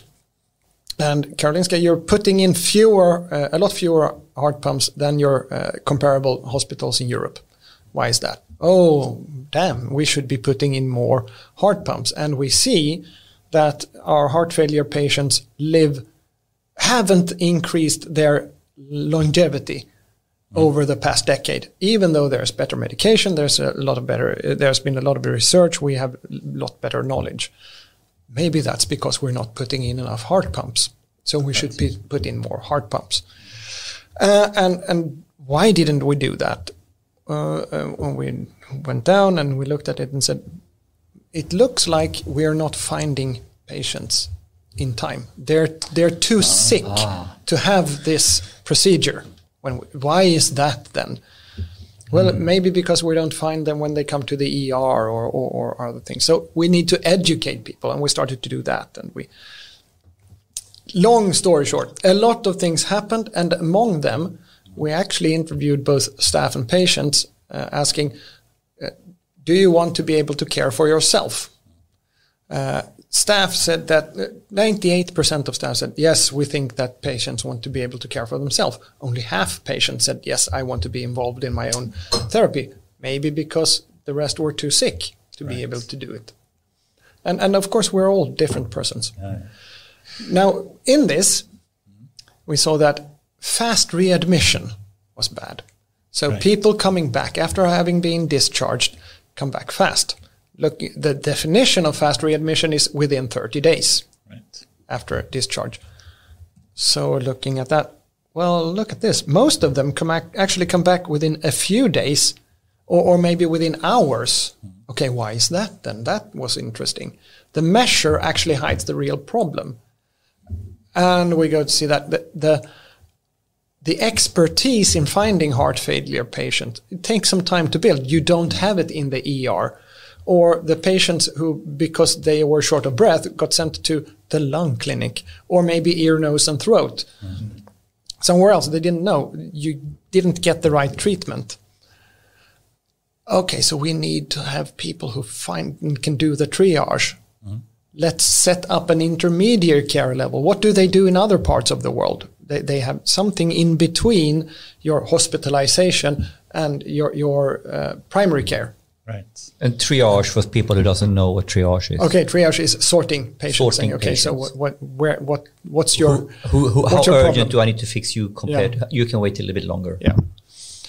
Uh, so, setting up this intermediary care level, which was open office hours, mm. uh, Monday through Friday.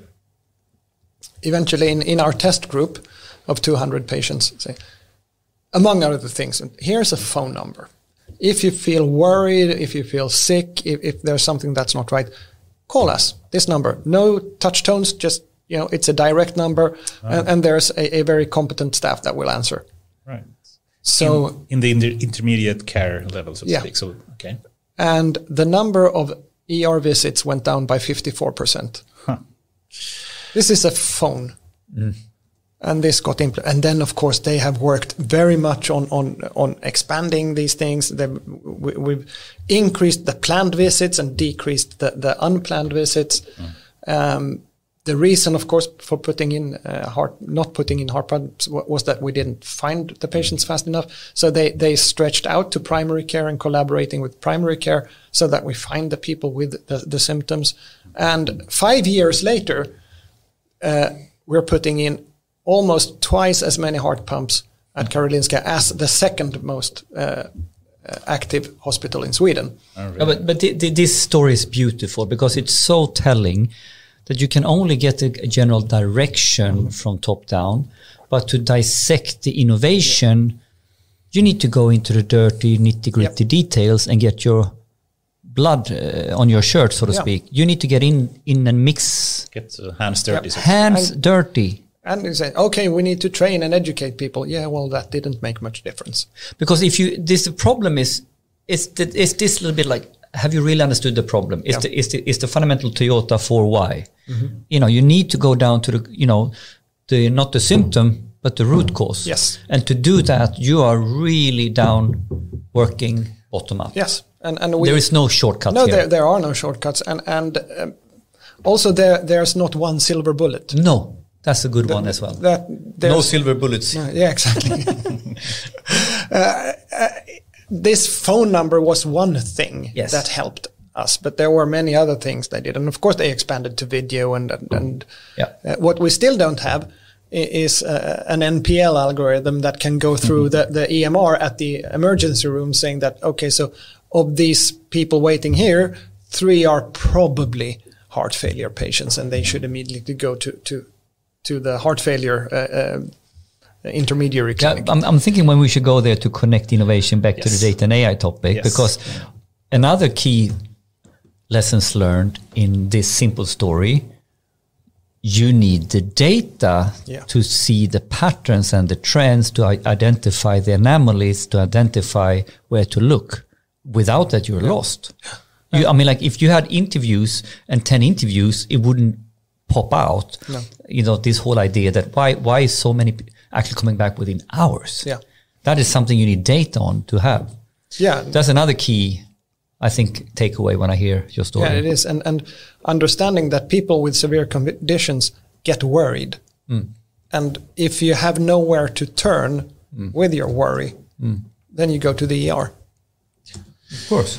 Makes sense when you tell it. Yeah, Um, awesome. Um, and let's perhaps move into that topic, and and perhaps one way and um, to move more into data and AI. And I still like to move, stay in the innovation topic, but let's say if we want to have innovation by making use of data and AI, how can we make that happen? And this is something I've been working quite a lot with in, in different projects. So uh, let me perhaps ask you uh, in, in this way. Let's take the exact example you take we, we took before. You know, simply having a phone number or people can call that uh, made you know the problem that ER people have that doesn't really have the knowledge to know how to properly triage uh, the patients improve. yeah, But imagine that you could potentially use AI to, to help that in some way.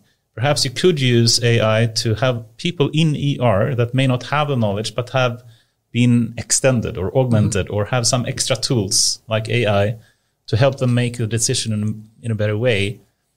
Do you think that could have been helped as well or could help that problem specifically? it, it could because we have many conditions are sort of diffuse.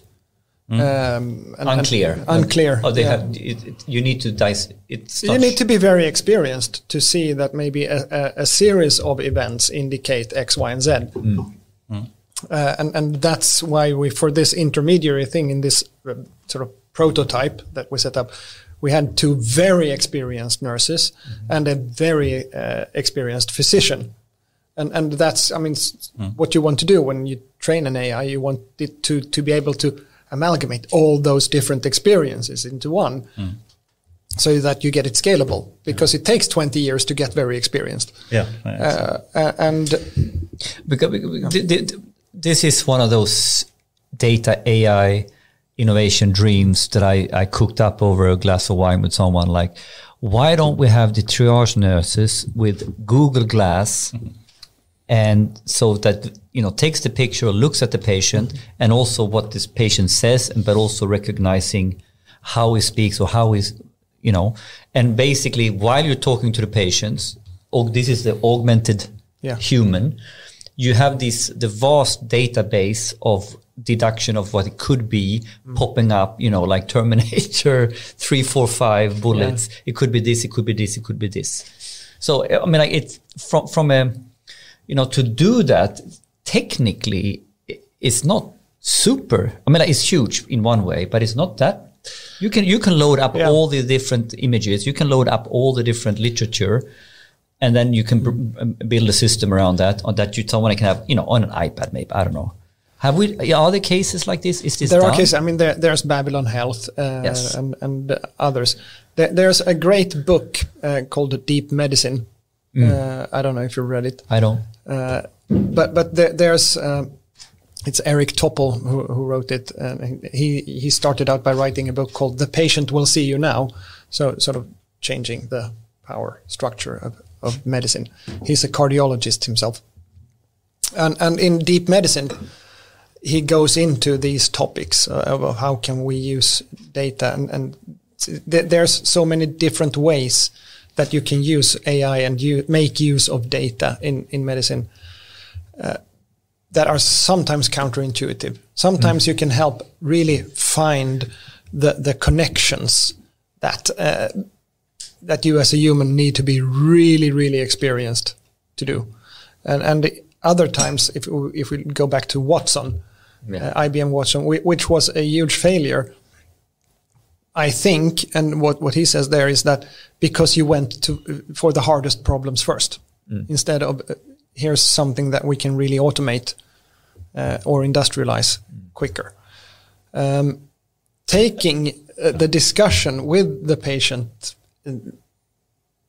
with someone who is a little bit complicated, is a more more complicated thing than than what it seems at, at the first. Yes, I mean, like you, you, that's what I mean. Like you could never ex- to have the empathy, to have the human touch, to have that experience could never be taken away. I, I, I don't think you can have a chatbot here. That's what I'm saying. Yeah. But how how can you put that person in, in that situation in front of the patient on superpowers? And I think, again, coming back to the EMRs, what Yeah. they were designed to do Yes. and how they're built, how their data structures are set up, they're not very easily made into good data sources.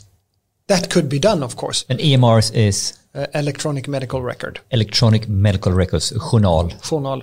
Yes. system in svenska. Yes.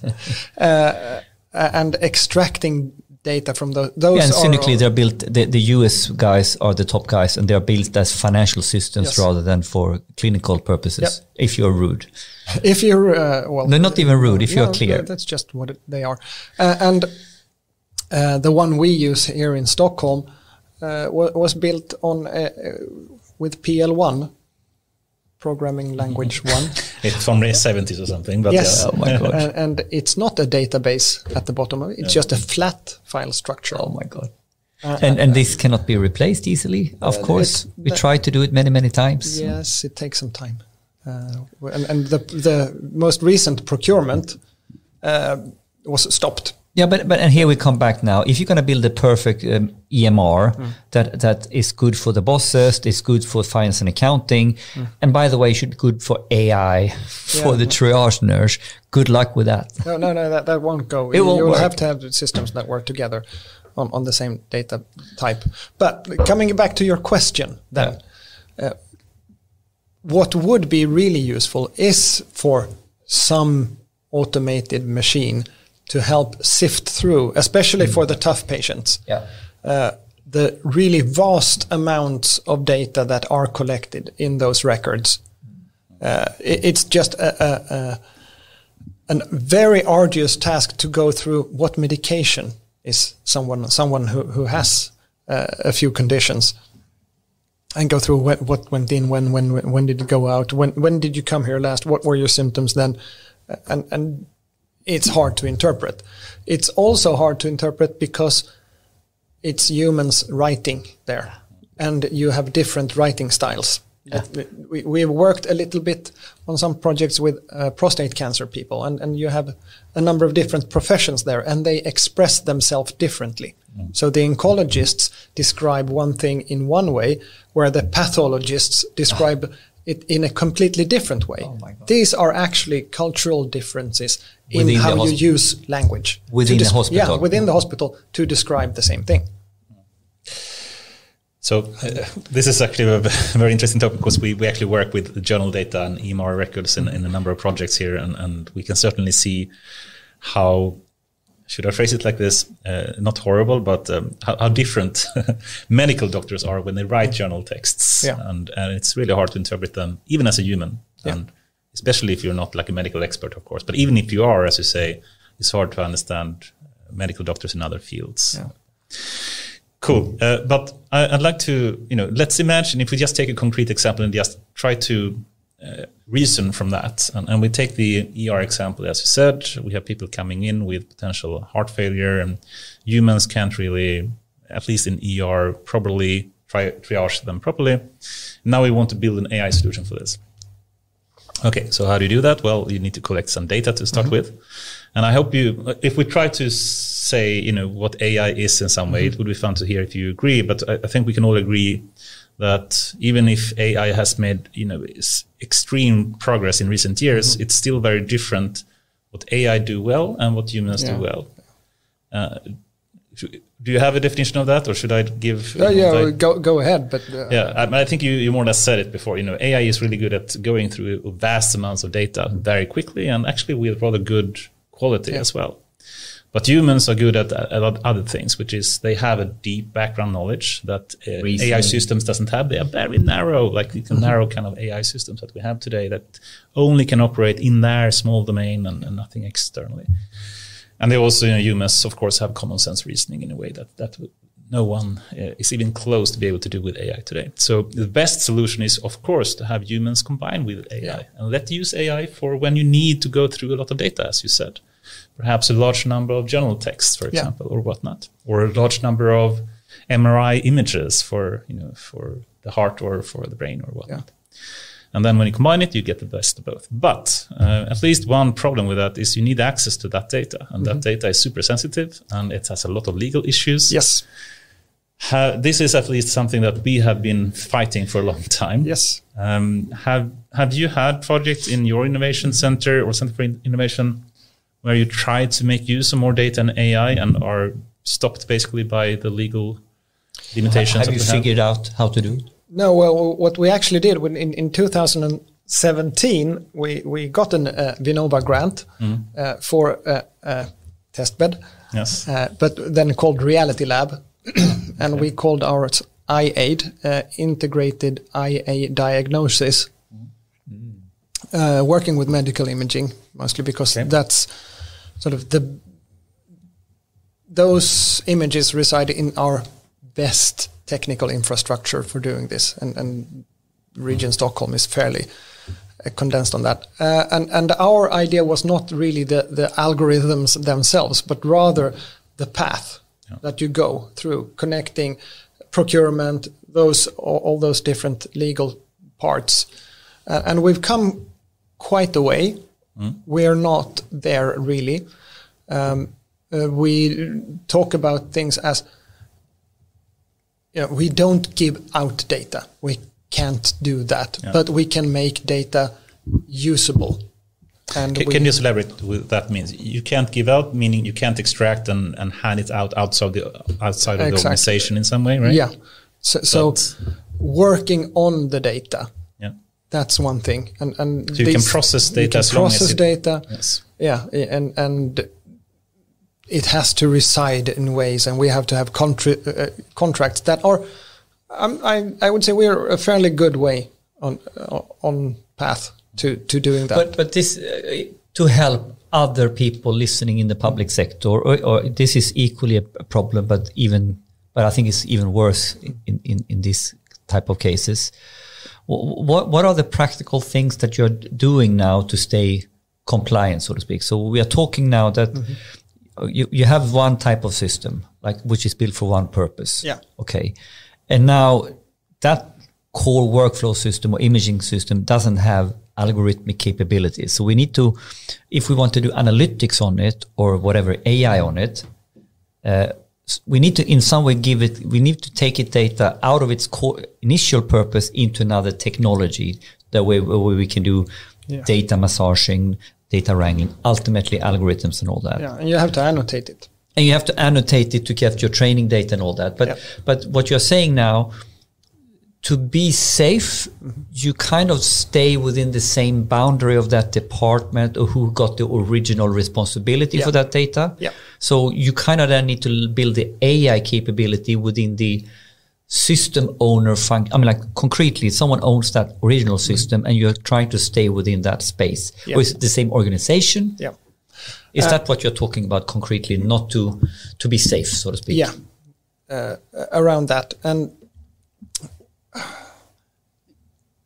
we have, of course, a, a set where we can move the data from the production systems. Mm -hmm to somewhere else. To but the analytical still, systems. Exactly, but yeah. it, it's still within our domain. Yeah, uh, and what is that?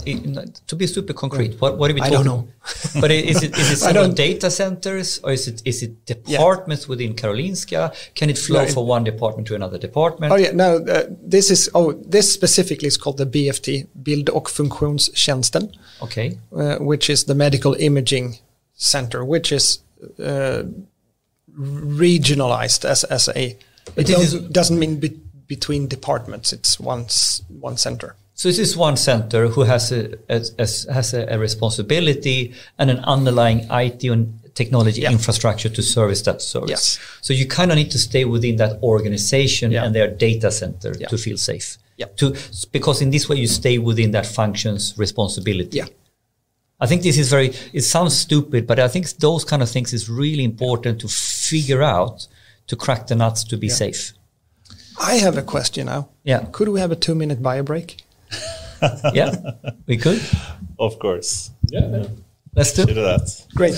Perhaps you and Henrik, we can we can just stay on and, and just um, speak a bit. Yeah. No, we. I just read about this. Um, sorry. I just read about this um, uh, new, what is called, um, joint project between Volvo and Ericsson. Yeah. Uh, motivated by AI Sweden. About uh, it's a physical center actually where they will innovate and uh, share data. So I was just uh, texting uh, Anders if you know about this. So Is it's this good that we are taking break actually because we can talk news. I haven't seen your message, but but actually, I must uh, give some compliments to AI Sweden. I think they they are connecting organizations that otherwise wouldn't work together, like Volvo and Ericsson, but also a lot of other like medical companies. So just you know, continuing with, with what he was speaking about, you know, we have a big project uh, that AI Sweden is also coordinating and helping work with. Uh, I call it Medbert, or we call it that in, in Medbird. Yeah. I, I think the Medbird is a good brand. It is is good uh, because it's using NLP and the, the latest type of AI techniques, which are all BERT based kind of models. And what is BERT? Yeah, so it's one of the recent uh, uh, best models, transformer based NLP models from 2018, and it's been an explosion and a revolution in what you can use AI And who, for. who came up with BERT? Yeah, Google, of course. Google, or, yeah. But Fa- Facebook has done a lot of amazing things, Yeah. and so has Microsoft in the years afterwards, and, and they all based on the same type of self attention models that they had. Transformers is all you need. We talked about this. Yes. or Oh, attention. It's actually called no, attention no, is all. no. Yeah, but yeah. Transformers is all you need was a real uh, killing the joke. yes. In any case, I I think this is a great example of how you just said. I haven't seen your message, but but how we, if we have more coordination in Sweden, we can have so many more companies helping each other to innovate. And, and one other example is this Medbird project. It's, it's formally called Medical Language Data Lab, uh, financed by Vinnova. Vinnova. And it's, it's collaborating with uh, Region Halland, for example, and uh, Västra Götalands region, and Sahlgrenska University, and uh, Public Dental Service, and a lot of these kind of big Swedish uh, healthcare organizations. And we're working a lot, and mainly with journal texts. Uh, and this is um, super interesting, but also a bit frustrating field, because in, in many other areas, it's much easier to work with data and you can get access to it and even extract it in, in a rather easy way. But luckily, I must say that there are you know a number of new techniques to solve this problem. So even if, for example, they can't in Karolinska extract the data and you need to process it locally, there are these kind of new techniques to use. For example, federated learning is, is one technique that is uh, is increasing in popularity that allows you to train a model without having to extract the data. So Exactly. you can actually move the model inst- instead Yeah. to the place where the data exists and Yeah. then train it on a part of the data in a federated setting Yeah. and still then have Yeah, so, uh, the, so, so this problem is so real. So there are several initiatives going on mm. to try to, f- or uh, f- techniques to figure that out. yeah. And, and how to do it even with blockchain into, into immutable approaches. their blockchain. That's okay, sure, if you want to. But federated, uh, bottom line, federated. We, we spoke a bit about Yeah. the technique. You know, you mentioned a very important technique, and I think everyone, especially in healthcare, is seeing this. But I would say also outside of healthcare, e- even if you go to tech industry and whatnot, they can't share, share data easily. And data is super sensitive if it has any kind of user data. But also, you know, it doesn't have to be user data. It can be, you know, sensor data that is sensitive from competitive point of view or whatnot. In any case, the need to be able to work with data in a decentralized way Yeah. I think is you know increasing uh, you know so much. But luckily there are techniques. I'm not sure if you heard like federated learning and these kind of when- techniques. Yeah, I, I, I've heard a bit about that as well, and and uh, in in times where where I, that's also a, a way we're talking about really really cutting edge Mm. kind of things, and and at parts of our organization, we still run on post-its and faxes. yes. Yeah, but but the, let's go here now a little bit about architecture and infrastructure and the fundamental problem of sharing data mm-hmm. in a compliant way and all that. So I, am working on this very hands-on right now, um, and uh, mainly with with with, uh, with Scania, and mm-hmm. then and, then um, another client, Grundfos, mm-hmm.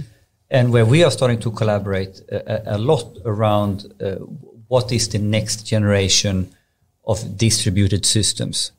So I mean, like we have talked about uh, technology, mm-hmm. like like our core applications, and then we have talked about you know web application or microservices. Yeah. Uh, and, and, and this type of modularized approaches moves more and more into even more data centric or data driven products. So if, if a microservice is a little bit more lighter, here we're talking about analytical processes or sharing data.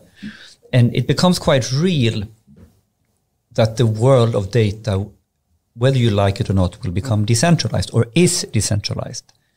Um, and Grundfos, like my background is in the energy space and now in, in transportation.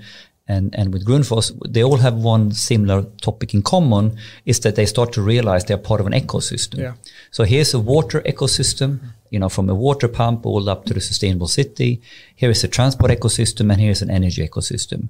And for those companies in those industries, this becomes mind blowing because it shifts their whole business, mo- first principles, right? Mm-hmm. The business model, but when you take that lens and start looking at their uh, legacy IT landscape, it's quite clear they never thought about it like that. It wasn't built, it was built application centric yeah. and not data centric. So can you relate to that? Because my, my bet, my view is like, and I, Patrick Ekemo is a, is a friend in DIG. I said, look, guys, you, you need to fig- you need to learn. This is federated uh, governance. This is distributed systems. Don't try to, you know, you need to get on that train. Yeah.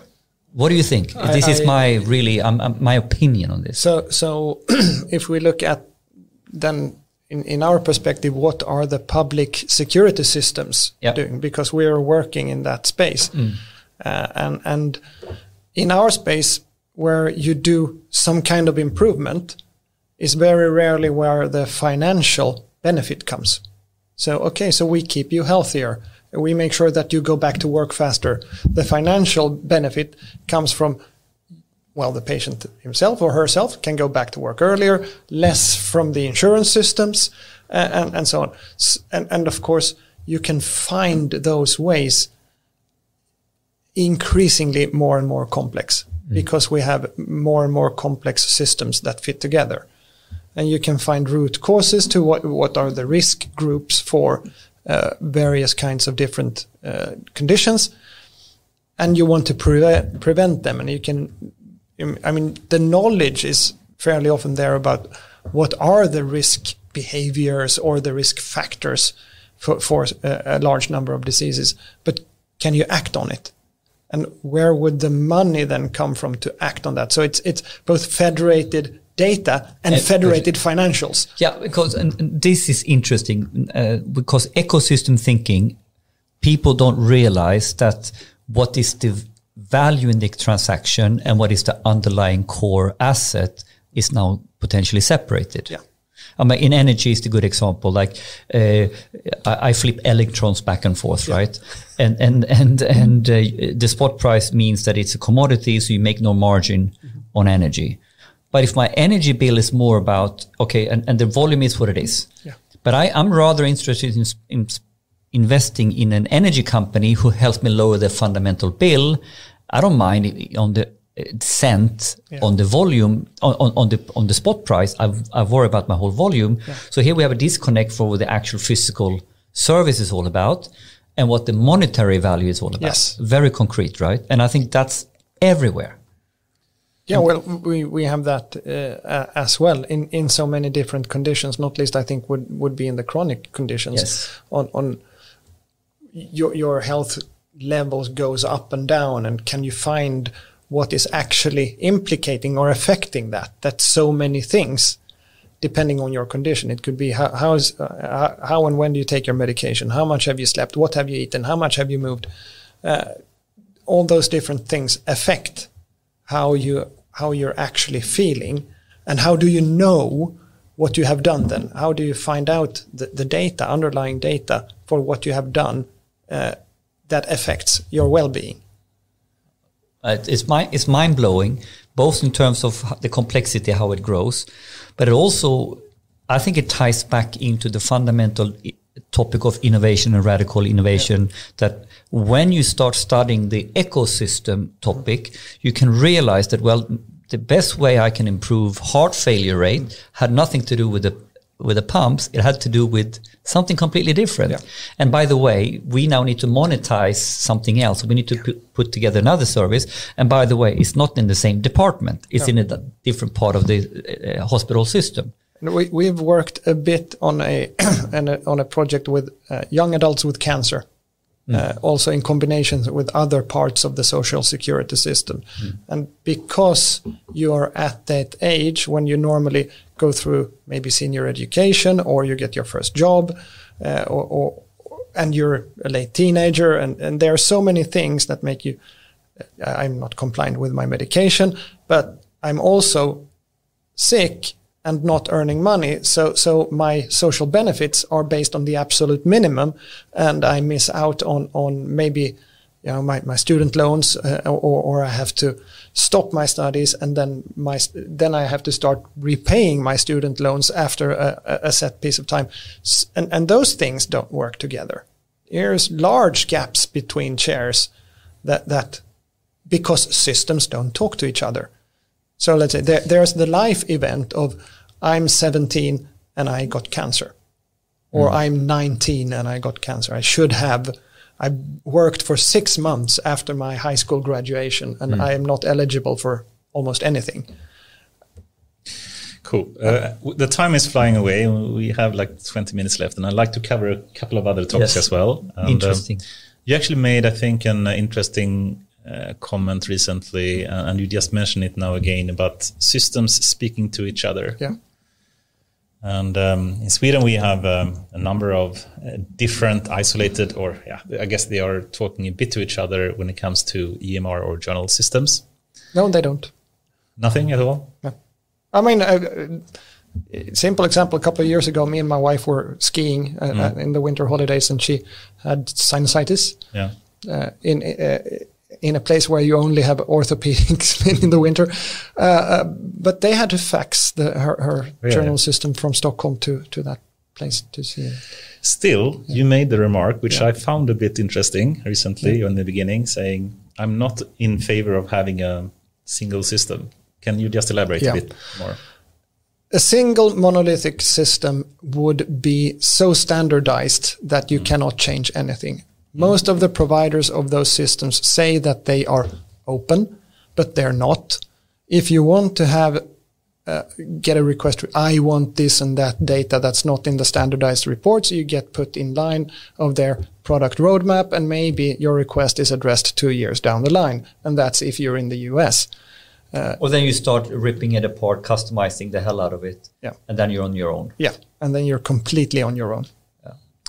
So the problem is if two systems become too big and, and they can't really adapt and become too slow and you can't really you know, oh, make yeah. them flexible. But is that what you're saying?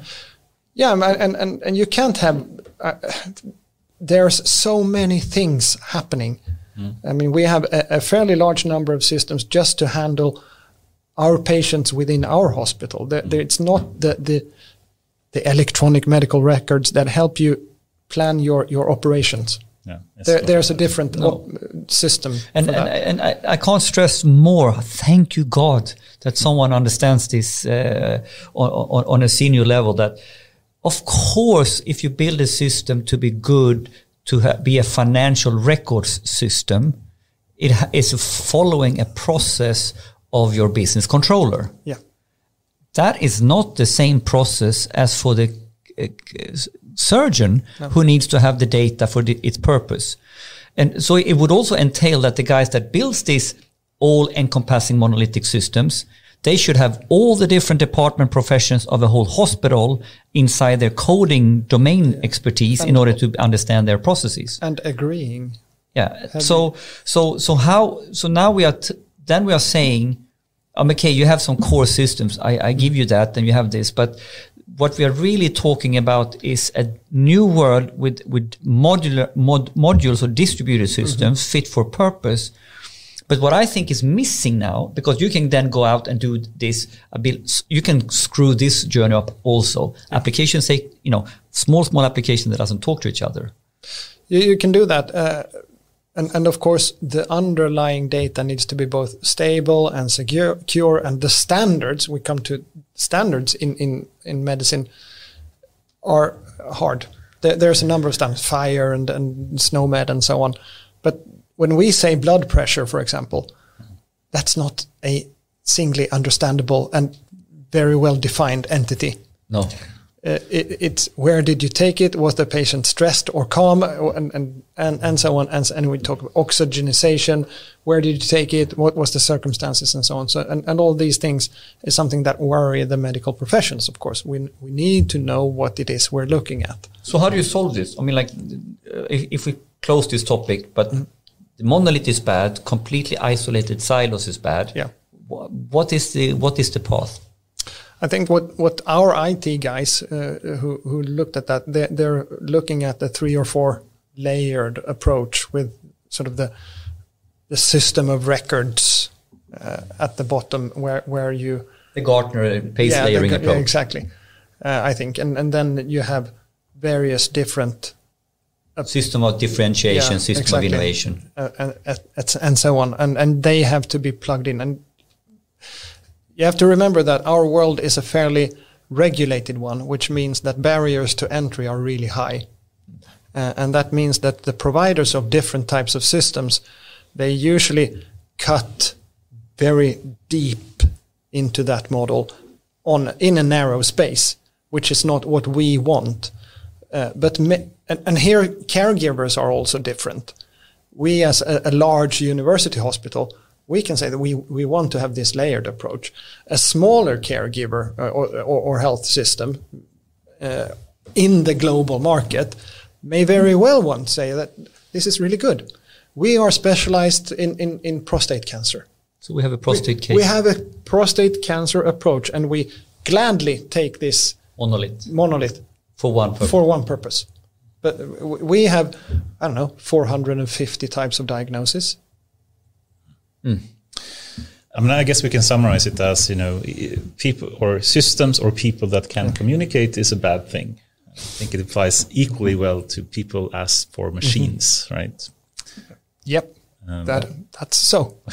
I, I, okay. This is the after after work. We we need to talk. We, we are go. We we are we are we are looked at the at the pace layering and we are leaving it in Scania. Yeah. yeah still, you know, I think the medical industry or sector has a lot to learn from tech industry as well. That you know has been working with these kind of problems for a long time, and uh, of course have different uh, conditions and regulation needs and whatnot. But still, I think there is a lot of if we start to collaborate more between the sectors, I think potentially we can find yeah. novel and innovative uh, ways forward. Hopefully. Very much so.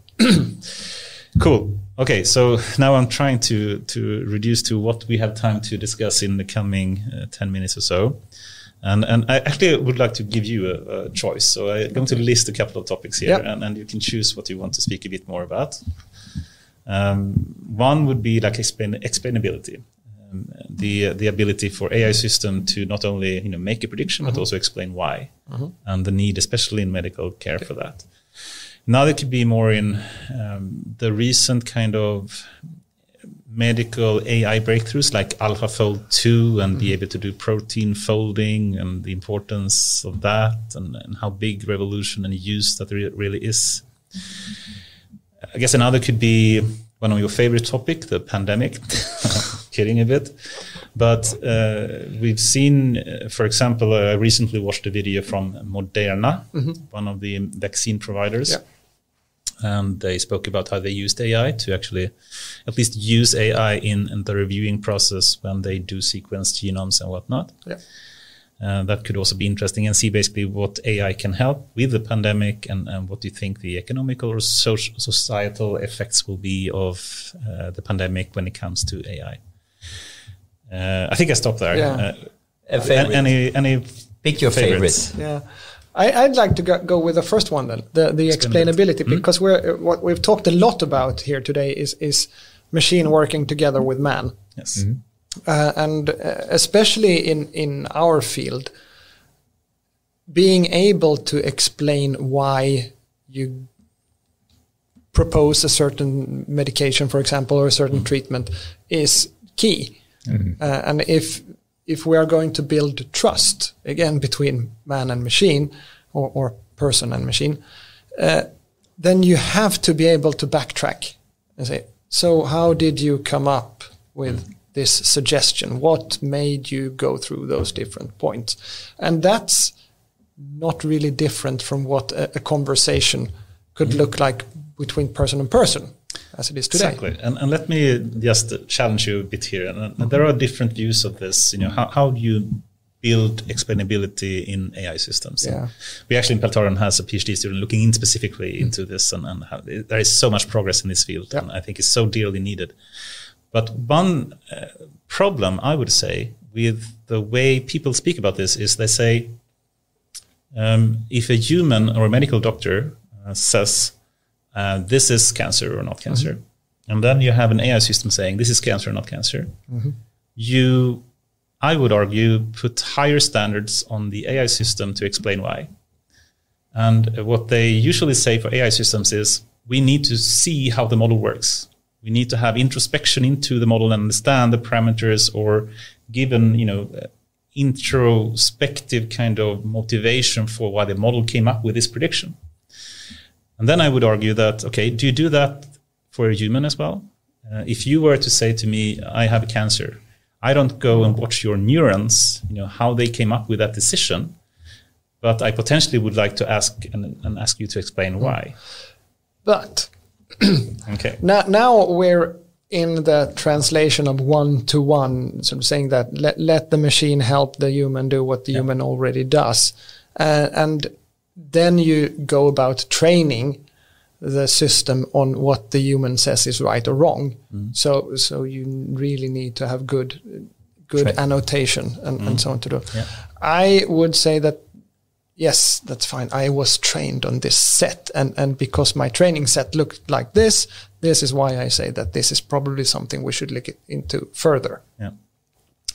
And, and when when it comes to imaging, of course, you can you don't really have to do it on the images, but you can really do it on the raw data, mm. uh, which, which, is not interpretable by, yes. by a human eye.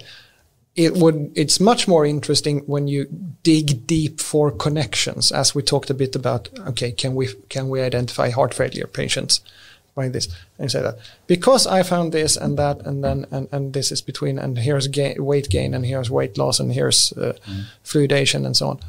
That's why I think this is a heart failure. This is more reasoning yeah. topics. Yeah.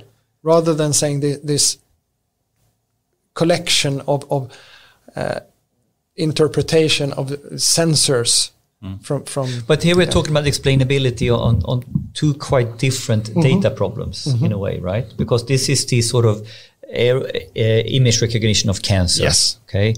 training a model, annotating a model, and, and like this Whereas this has more to do with the connecting the dots, yeah. reasoning.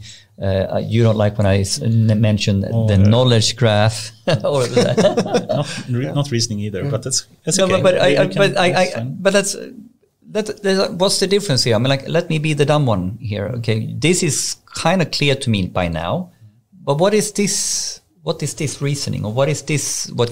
But, because the problem is real that you're explaining, right? And but, uh, data can help. Yeah. Before we move to that, just let me just try to close yeah. the discussion I, I, had or the reasoning. Is that not explainable, or am I? well, you can Sorry. so easily dive into that for half an hour more. All right. So, so before it's, we it's do that, off explainability. Okay, let's let's stick with explainability a little bit longer. Um, what I'm saying is, you know, since we, we actually are doing a lot of research in, in this, there, there is so much progress in having, you know, explainability that doesn't mean having to understand the model. And um, I'm, I'm a bit sad when I hear people that may not, you know, work with AI themselves, but they say, I don't trust AI models because I can't understand them. Mm. And that statement is super scary to yeah. me. It's like saying to, to you, I don't trust you because I don't understand you. Yeah. If you were to explain why you made a decision, then I would trust you, even though I don't understand you. Or, or maybe you wouldn't trust me because you don't agree with me. Yes, that, that, but both of the, those are okay. Yeah. But I don't agree with someone saying I don't trust the system because I don't understand it. I would trust the system as long as it can explain itself. I this is I think fundamentally human again. Uh, we are if we're looking at self-driving cars for example we know Perfect example. we we know that the number of accidents per driven kilometer is a lot less Yes. For still for, self-driving for cars. self-driving than for human driven cars Yes. still we put the self-driving cars to a much much higher standard Yeah. uh, than, And I think actually that's that's okay, but but you would never be able to understand for one how mechanically a car works, right? No. I can't explain. it. There are people that can, but I c- certainly can't. But I'm perfectly fine with driving a car still. I would even be fine with being a passenger in a self-driving car, um, as long as it can, I can trust it. And then the question is really, how do you build trust? Does it mean that I need to understand every model and parameter that is used in that model? I think you need to be accustomed to it and just it's like any relationship you need to work together for a while and get to know each other and see that yeah we agree here we're on the same path uh, but, but is the key mission to, to gain trust rather than explainability? No, no, hmm, not rather. I mean, I think Both. trust is built because of explainability, but not about understandability. I think the two is very different. Okay, so now extend. Okay, trust, explainability, understandability. Yeah. So but, but say say okay so so um, you work on a design task. Okay so so we, we're two design students. We want to build a web shop for for gym products. Okay so we sit there and and do that on our own. It's it's sort of a thesis work. I come up with one design and my colleague come up with with another. I said oh you did like that and you did like that. Good but both of them sort of do the job but differently. And i think we we we don't did as you say we don't dive into how what was your thinking around this. We might do that in a discussion afterwards and we learn from each other. Uh, but saying exactly how did the deep neural network work and which neurons fired where uh, I think very few people would dive into that. it would be impossible for a human to do Yeah. as well. So it would basically exclude the, but the there, latest there, step there's AI. a lot of regulation also in our field know. that comes back to saying why why did we do this that or the other mm-hmm. You need to have a documented decision. I mean, like Yeah. that there's the compliance regulatory also states there needs to be a documented analysis or decision. Yeah. So then maybe it's also about how can we build the AI models in such a way so they can produce that type of decision log or whatever that is. yeah So- but also that the regulation is not really on par with you know what the latest type of techniques were. But still, I would say you know just to mention since we don't have much time, I'd just like to to give you know one hint in you know what the, the latest type Yeah. of explainability Yeah. really can do today. Yeah. So what you usually see, you mentioned medical imaging, for example, and you can do a lot there to simply like highlight these areas of the brain was really what was focused on as a positive or negative part for deciding it was a cancer.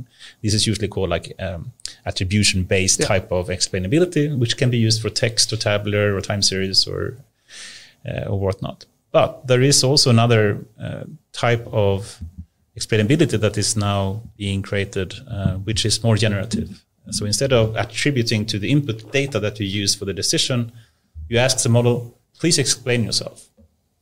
And it actually gives out in natural language, in English or Swedish, saying, I think you should prescribe antibiotics because, and then it reference the journal text that it was using as input. But phrase in even natural language So, and so we, explain. we, we are getting to a point now that we can actually code the explainability, the generative side of explainability. So we allow the AI itself to pinpoint which data points was the, the important ones.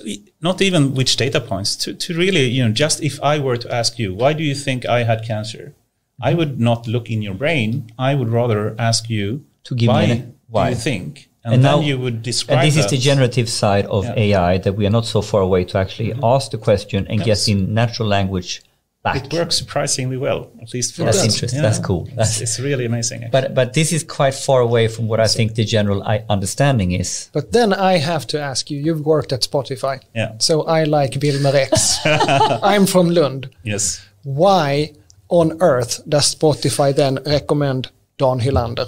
You know- I hate Dan Hylander. You cannot be a Wilmer X fan and like Dan Hylander.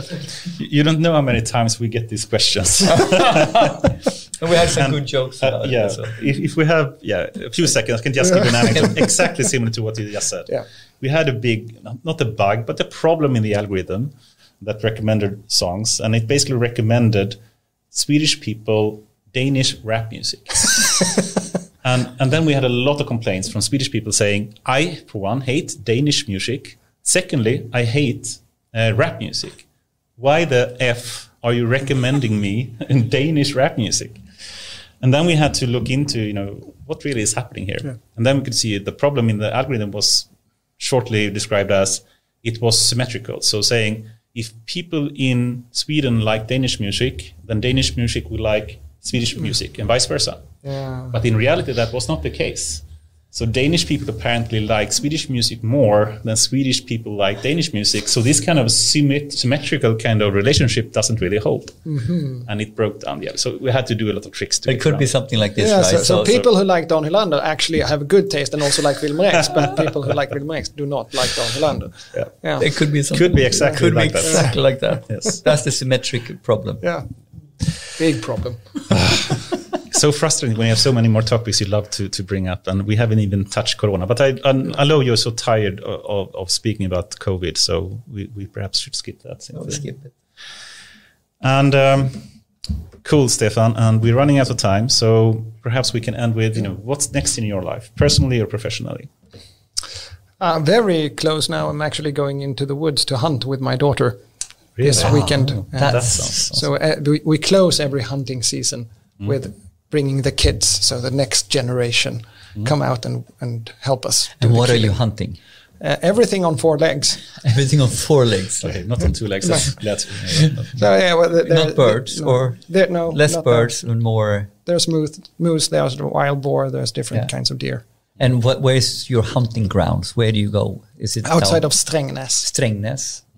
Super nice. Yeah, it's going to be cold this weekend, so we'll see yeah. what they can take. Yeah. Winter style. And and professionally, of course, it's it's uh, starting to act on, on all those interviews that we talked about. What Yeah, can we yeah, what yeah. can we distill down and ac- actually And what's your what's and the plan is then to have the new direction set up or Yeah. something. and, and and revolve around many of those Yeah. things. Yeah. So interesting. I wish you can share and public uh, make that public in some way because I, I think so many people could E- learn even to see how that. you done it is inspirational for other people to find an idea of how they could do it. Yeah, we we uh, have a, a fairly active LinkedIn presence and uh, uh, uh, some very active colleagues. I need to follow that one. Yeah, Erika, Erika Nydahl. Erika Nydahl in LinkedIn. Yeah, she She's actually texted uh, in the chat area. Yeah. Cool. Perhaps we have a follow-up discussion at some point, uh, Yeah. seeing that because I think it's so so important topic with innovation, and uh, Yeah. if we can just learn from each other and follow good examples like yours, I think we can all But, improve so much. but and I, I, I would actually want to talk about collaboration around distributed systems because I see it so clearly and hint hint th- there's different ways to build the system so they are working better together. So is one thing is to build a system, it's another thing to build a system that seamlessly understands and, and shares data with each other. And and when we look at location independent care, Yeah. that that very much come into play. Yeah.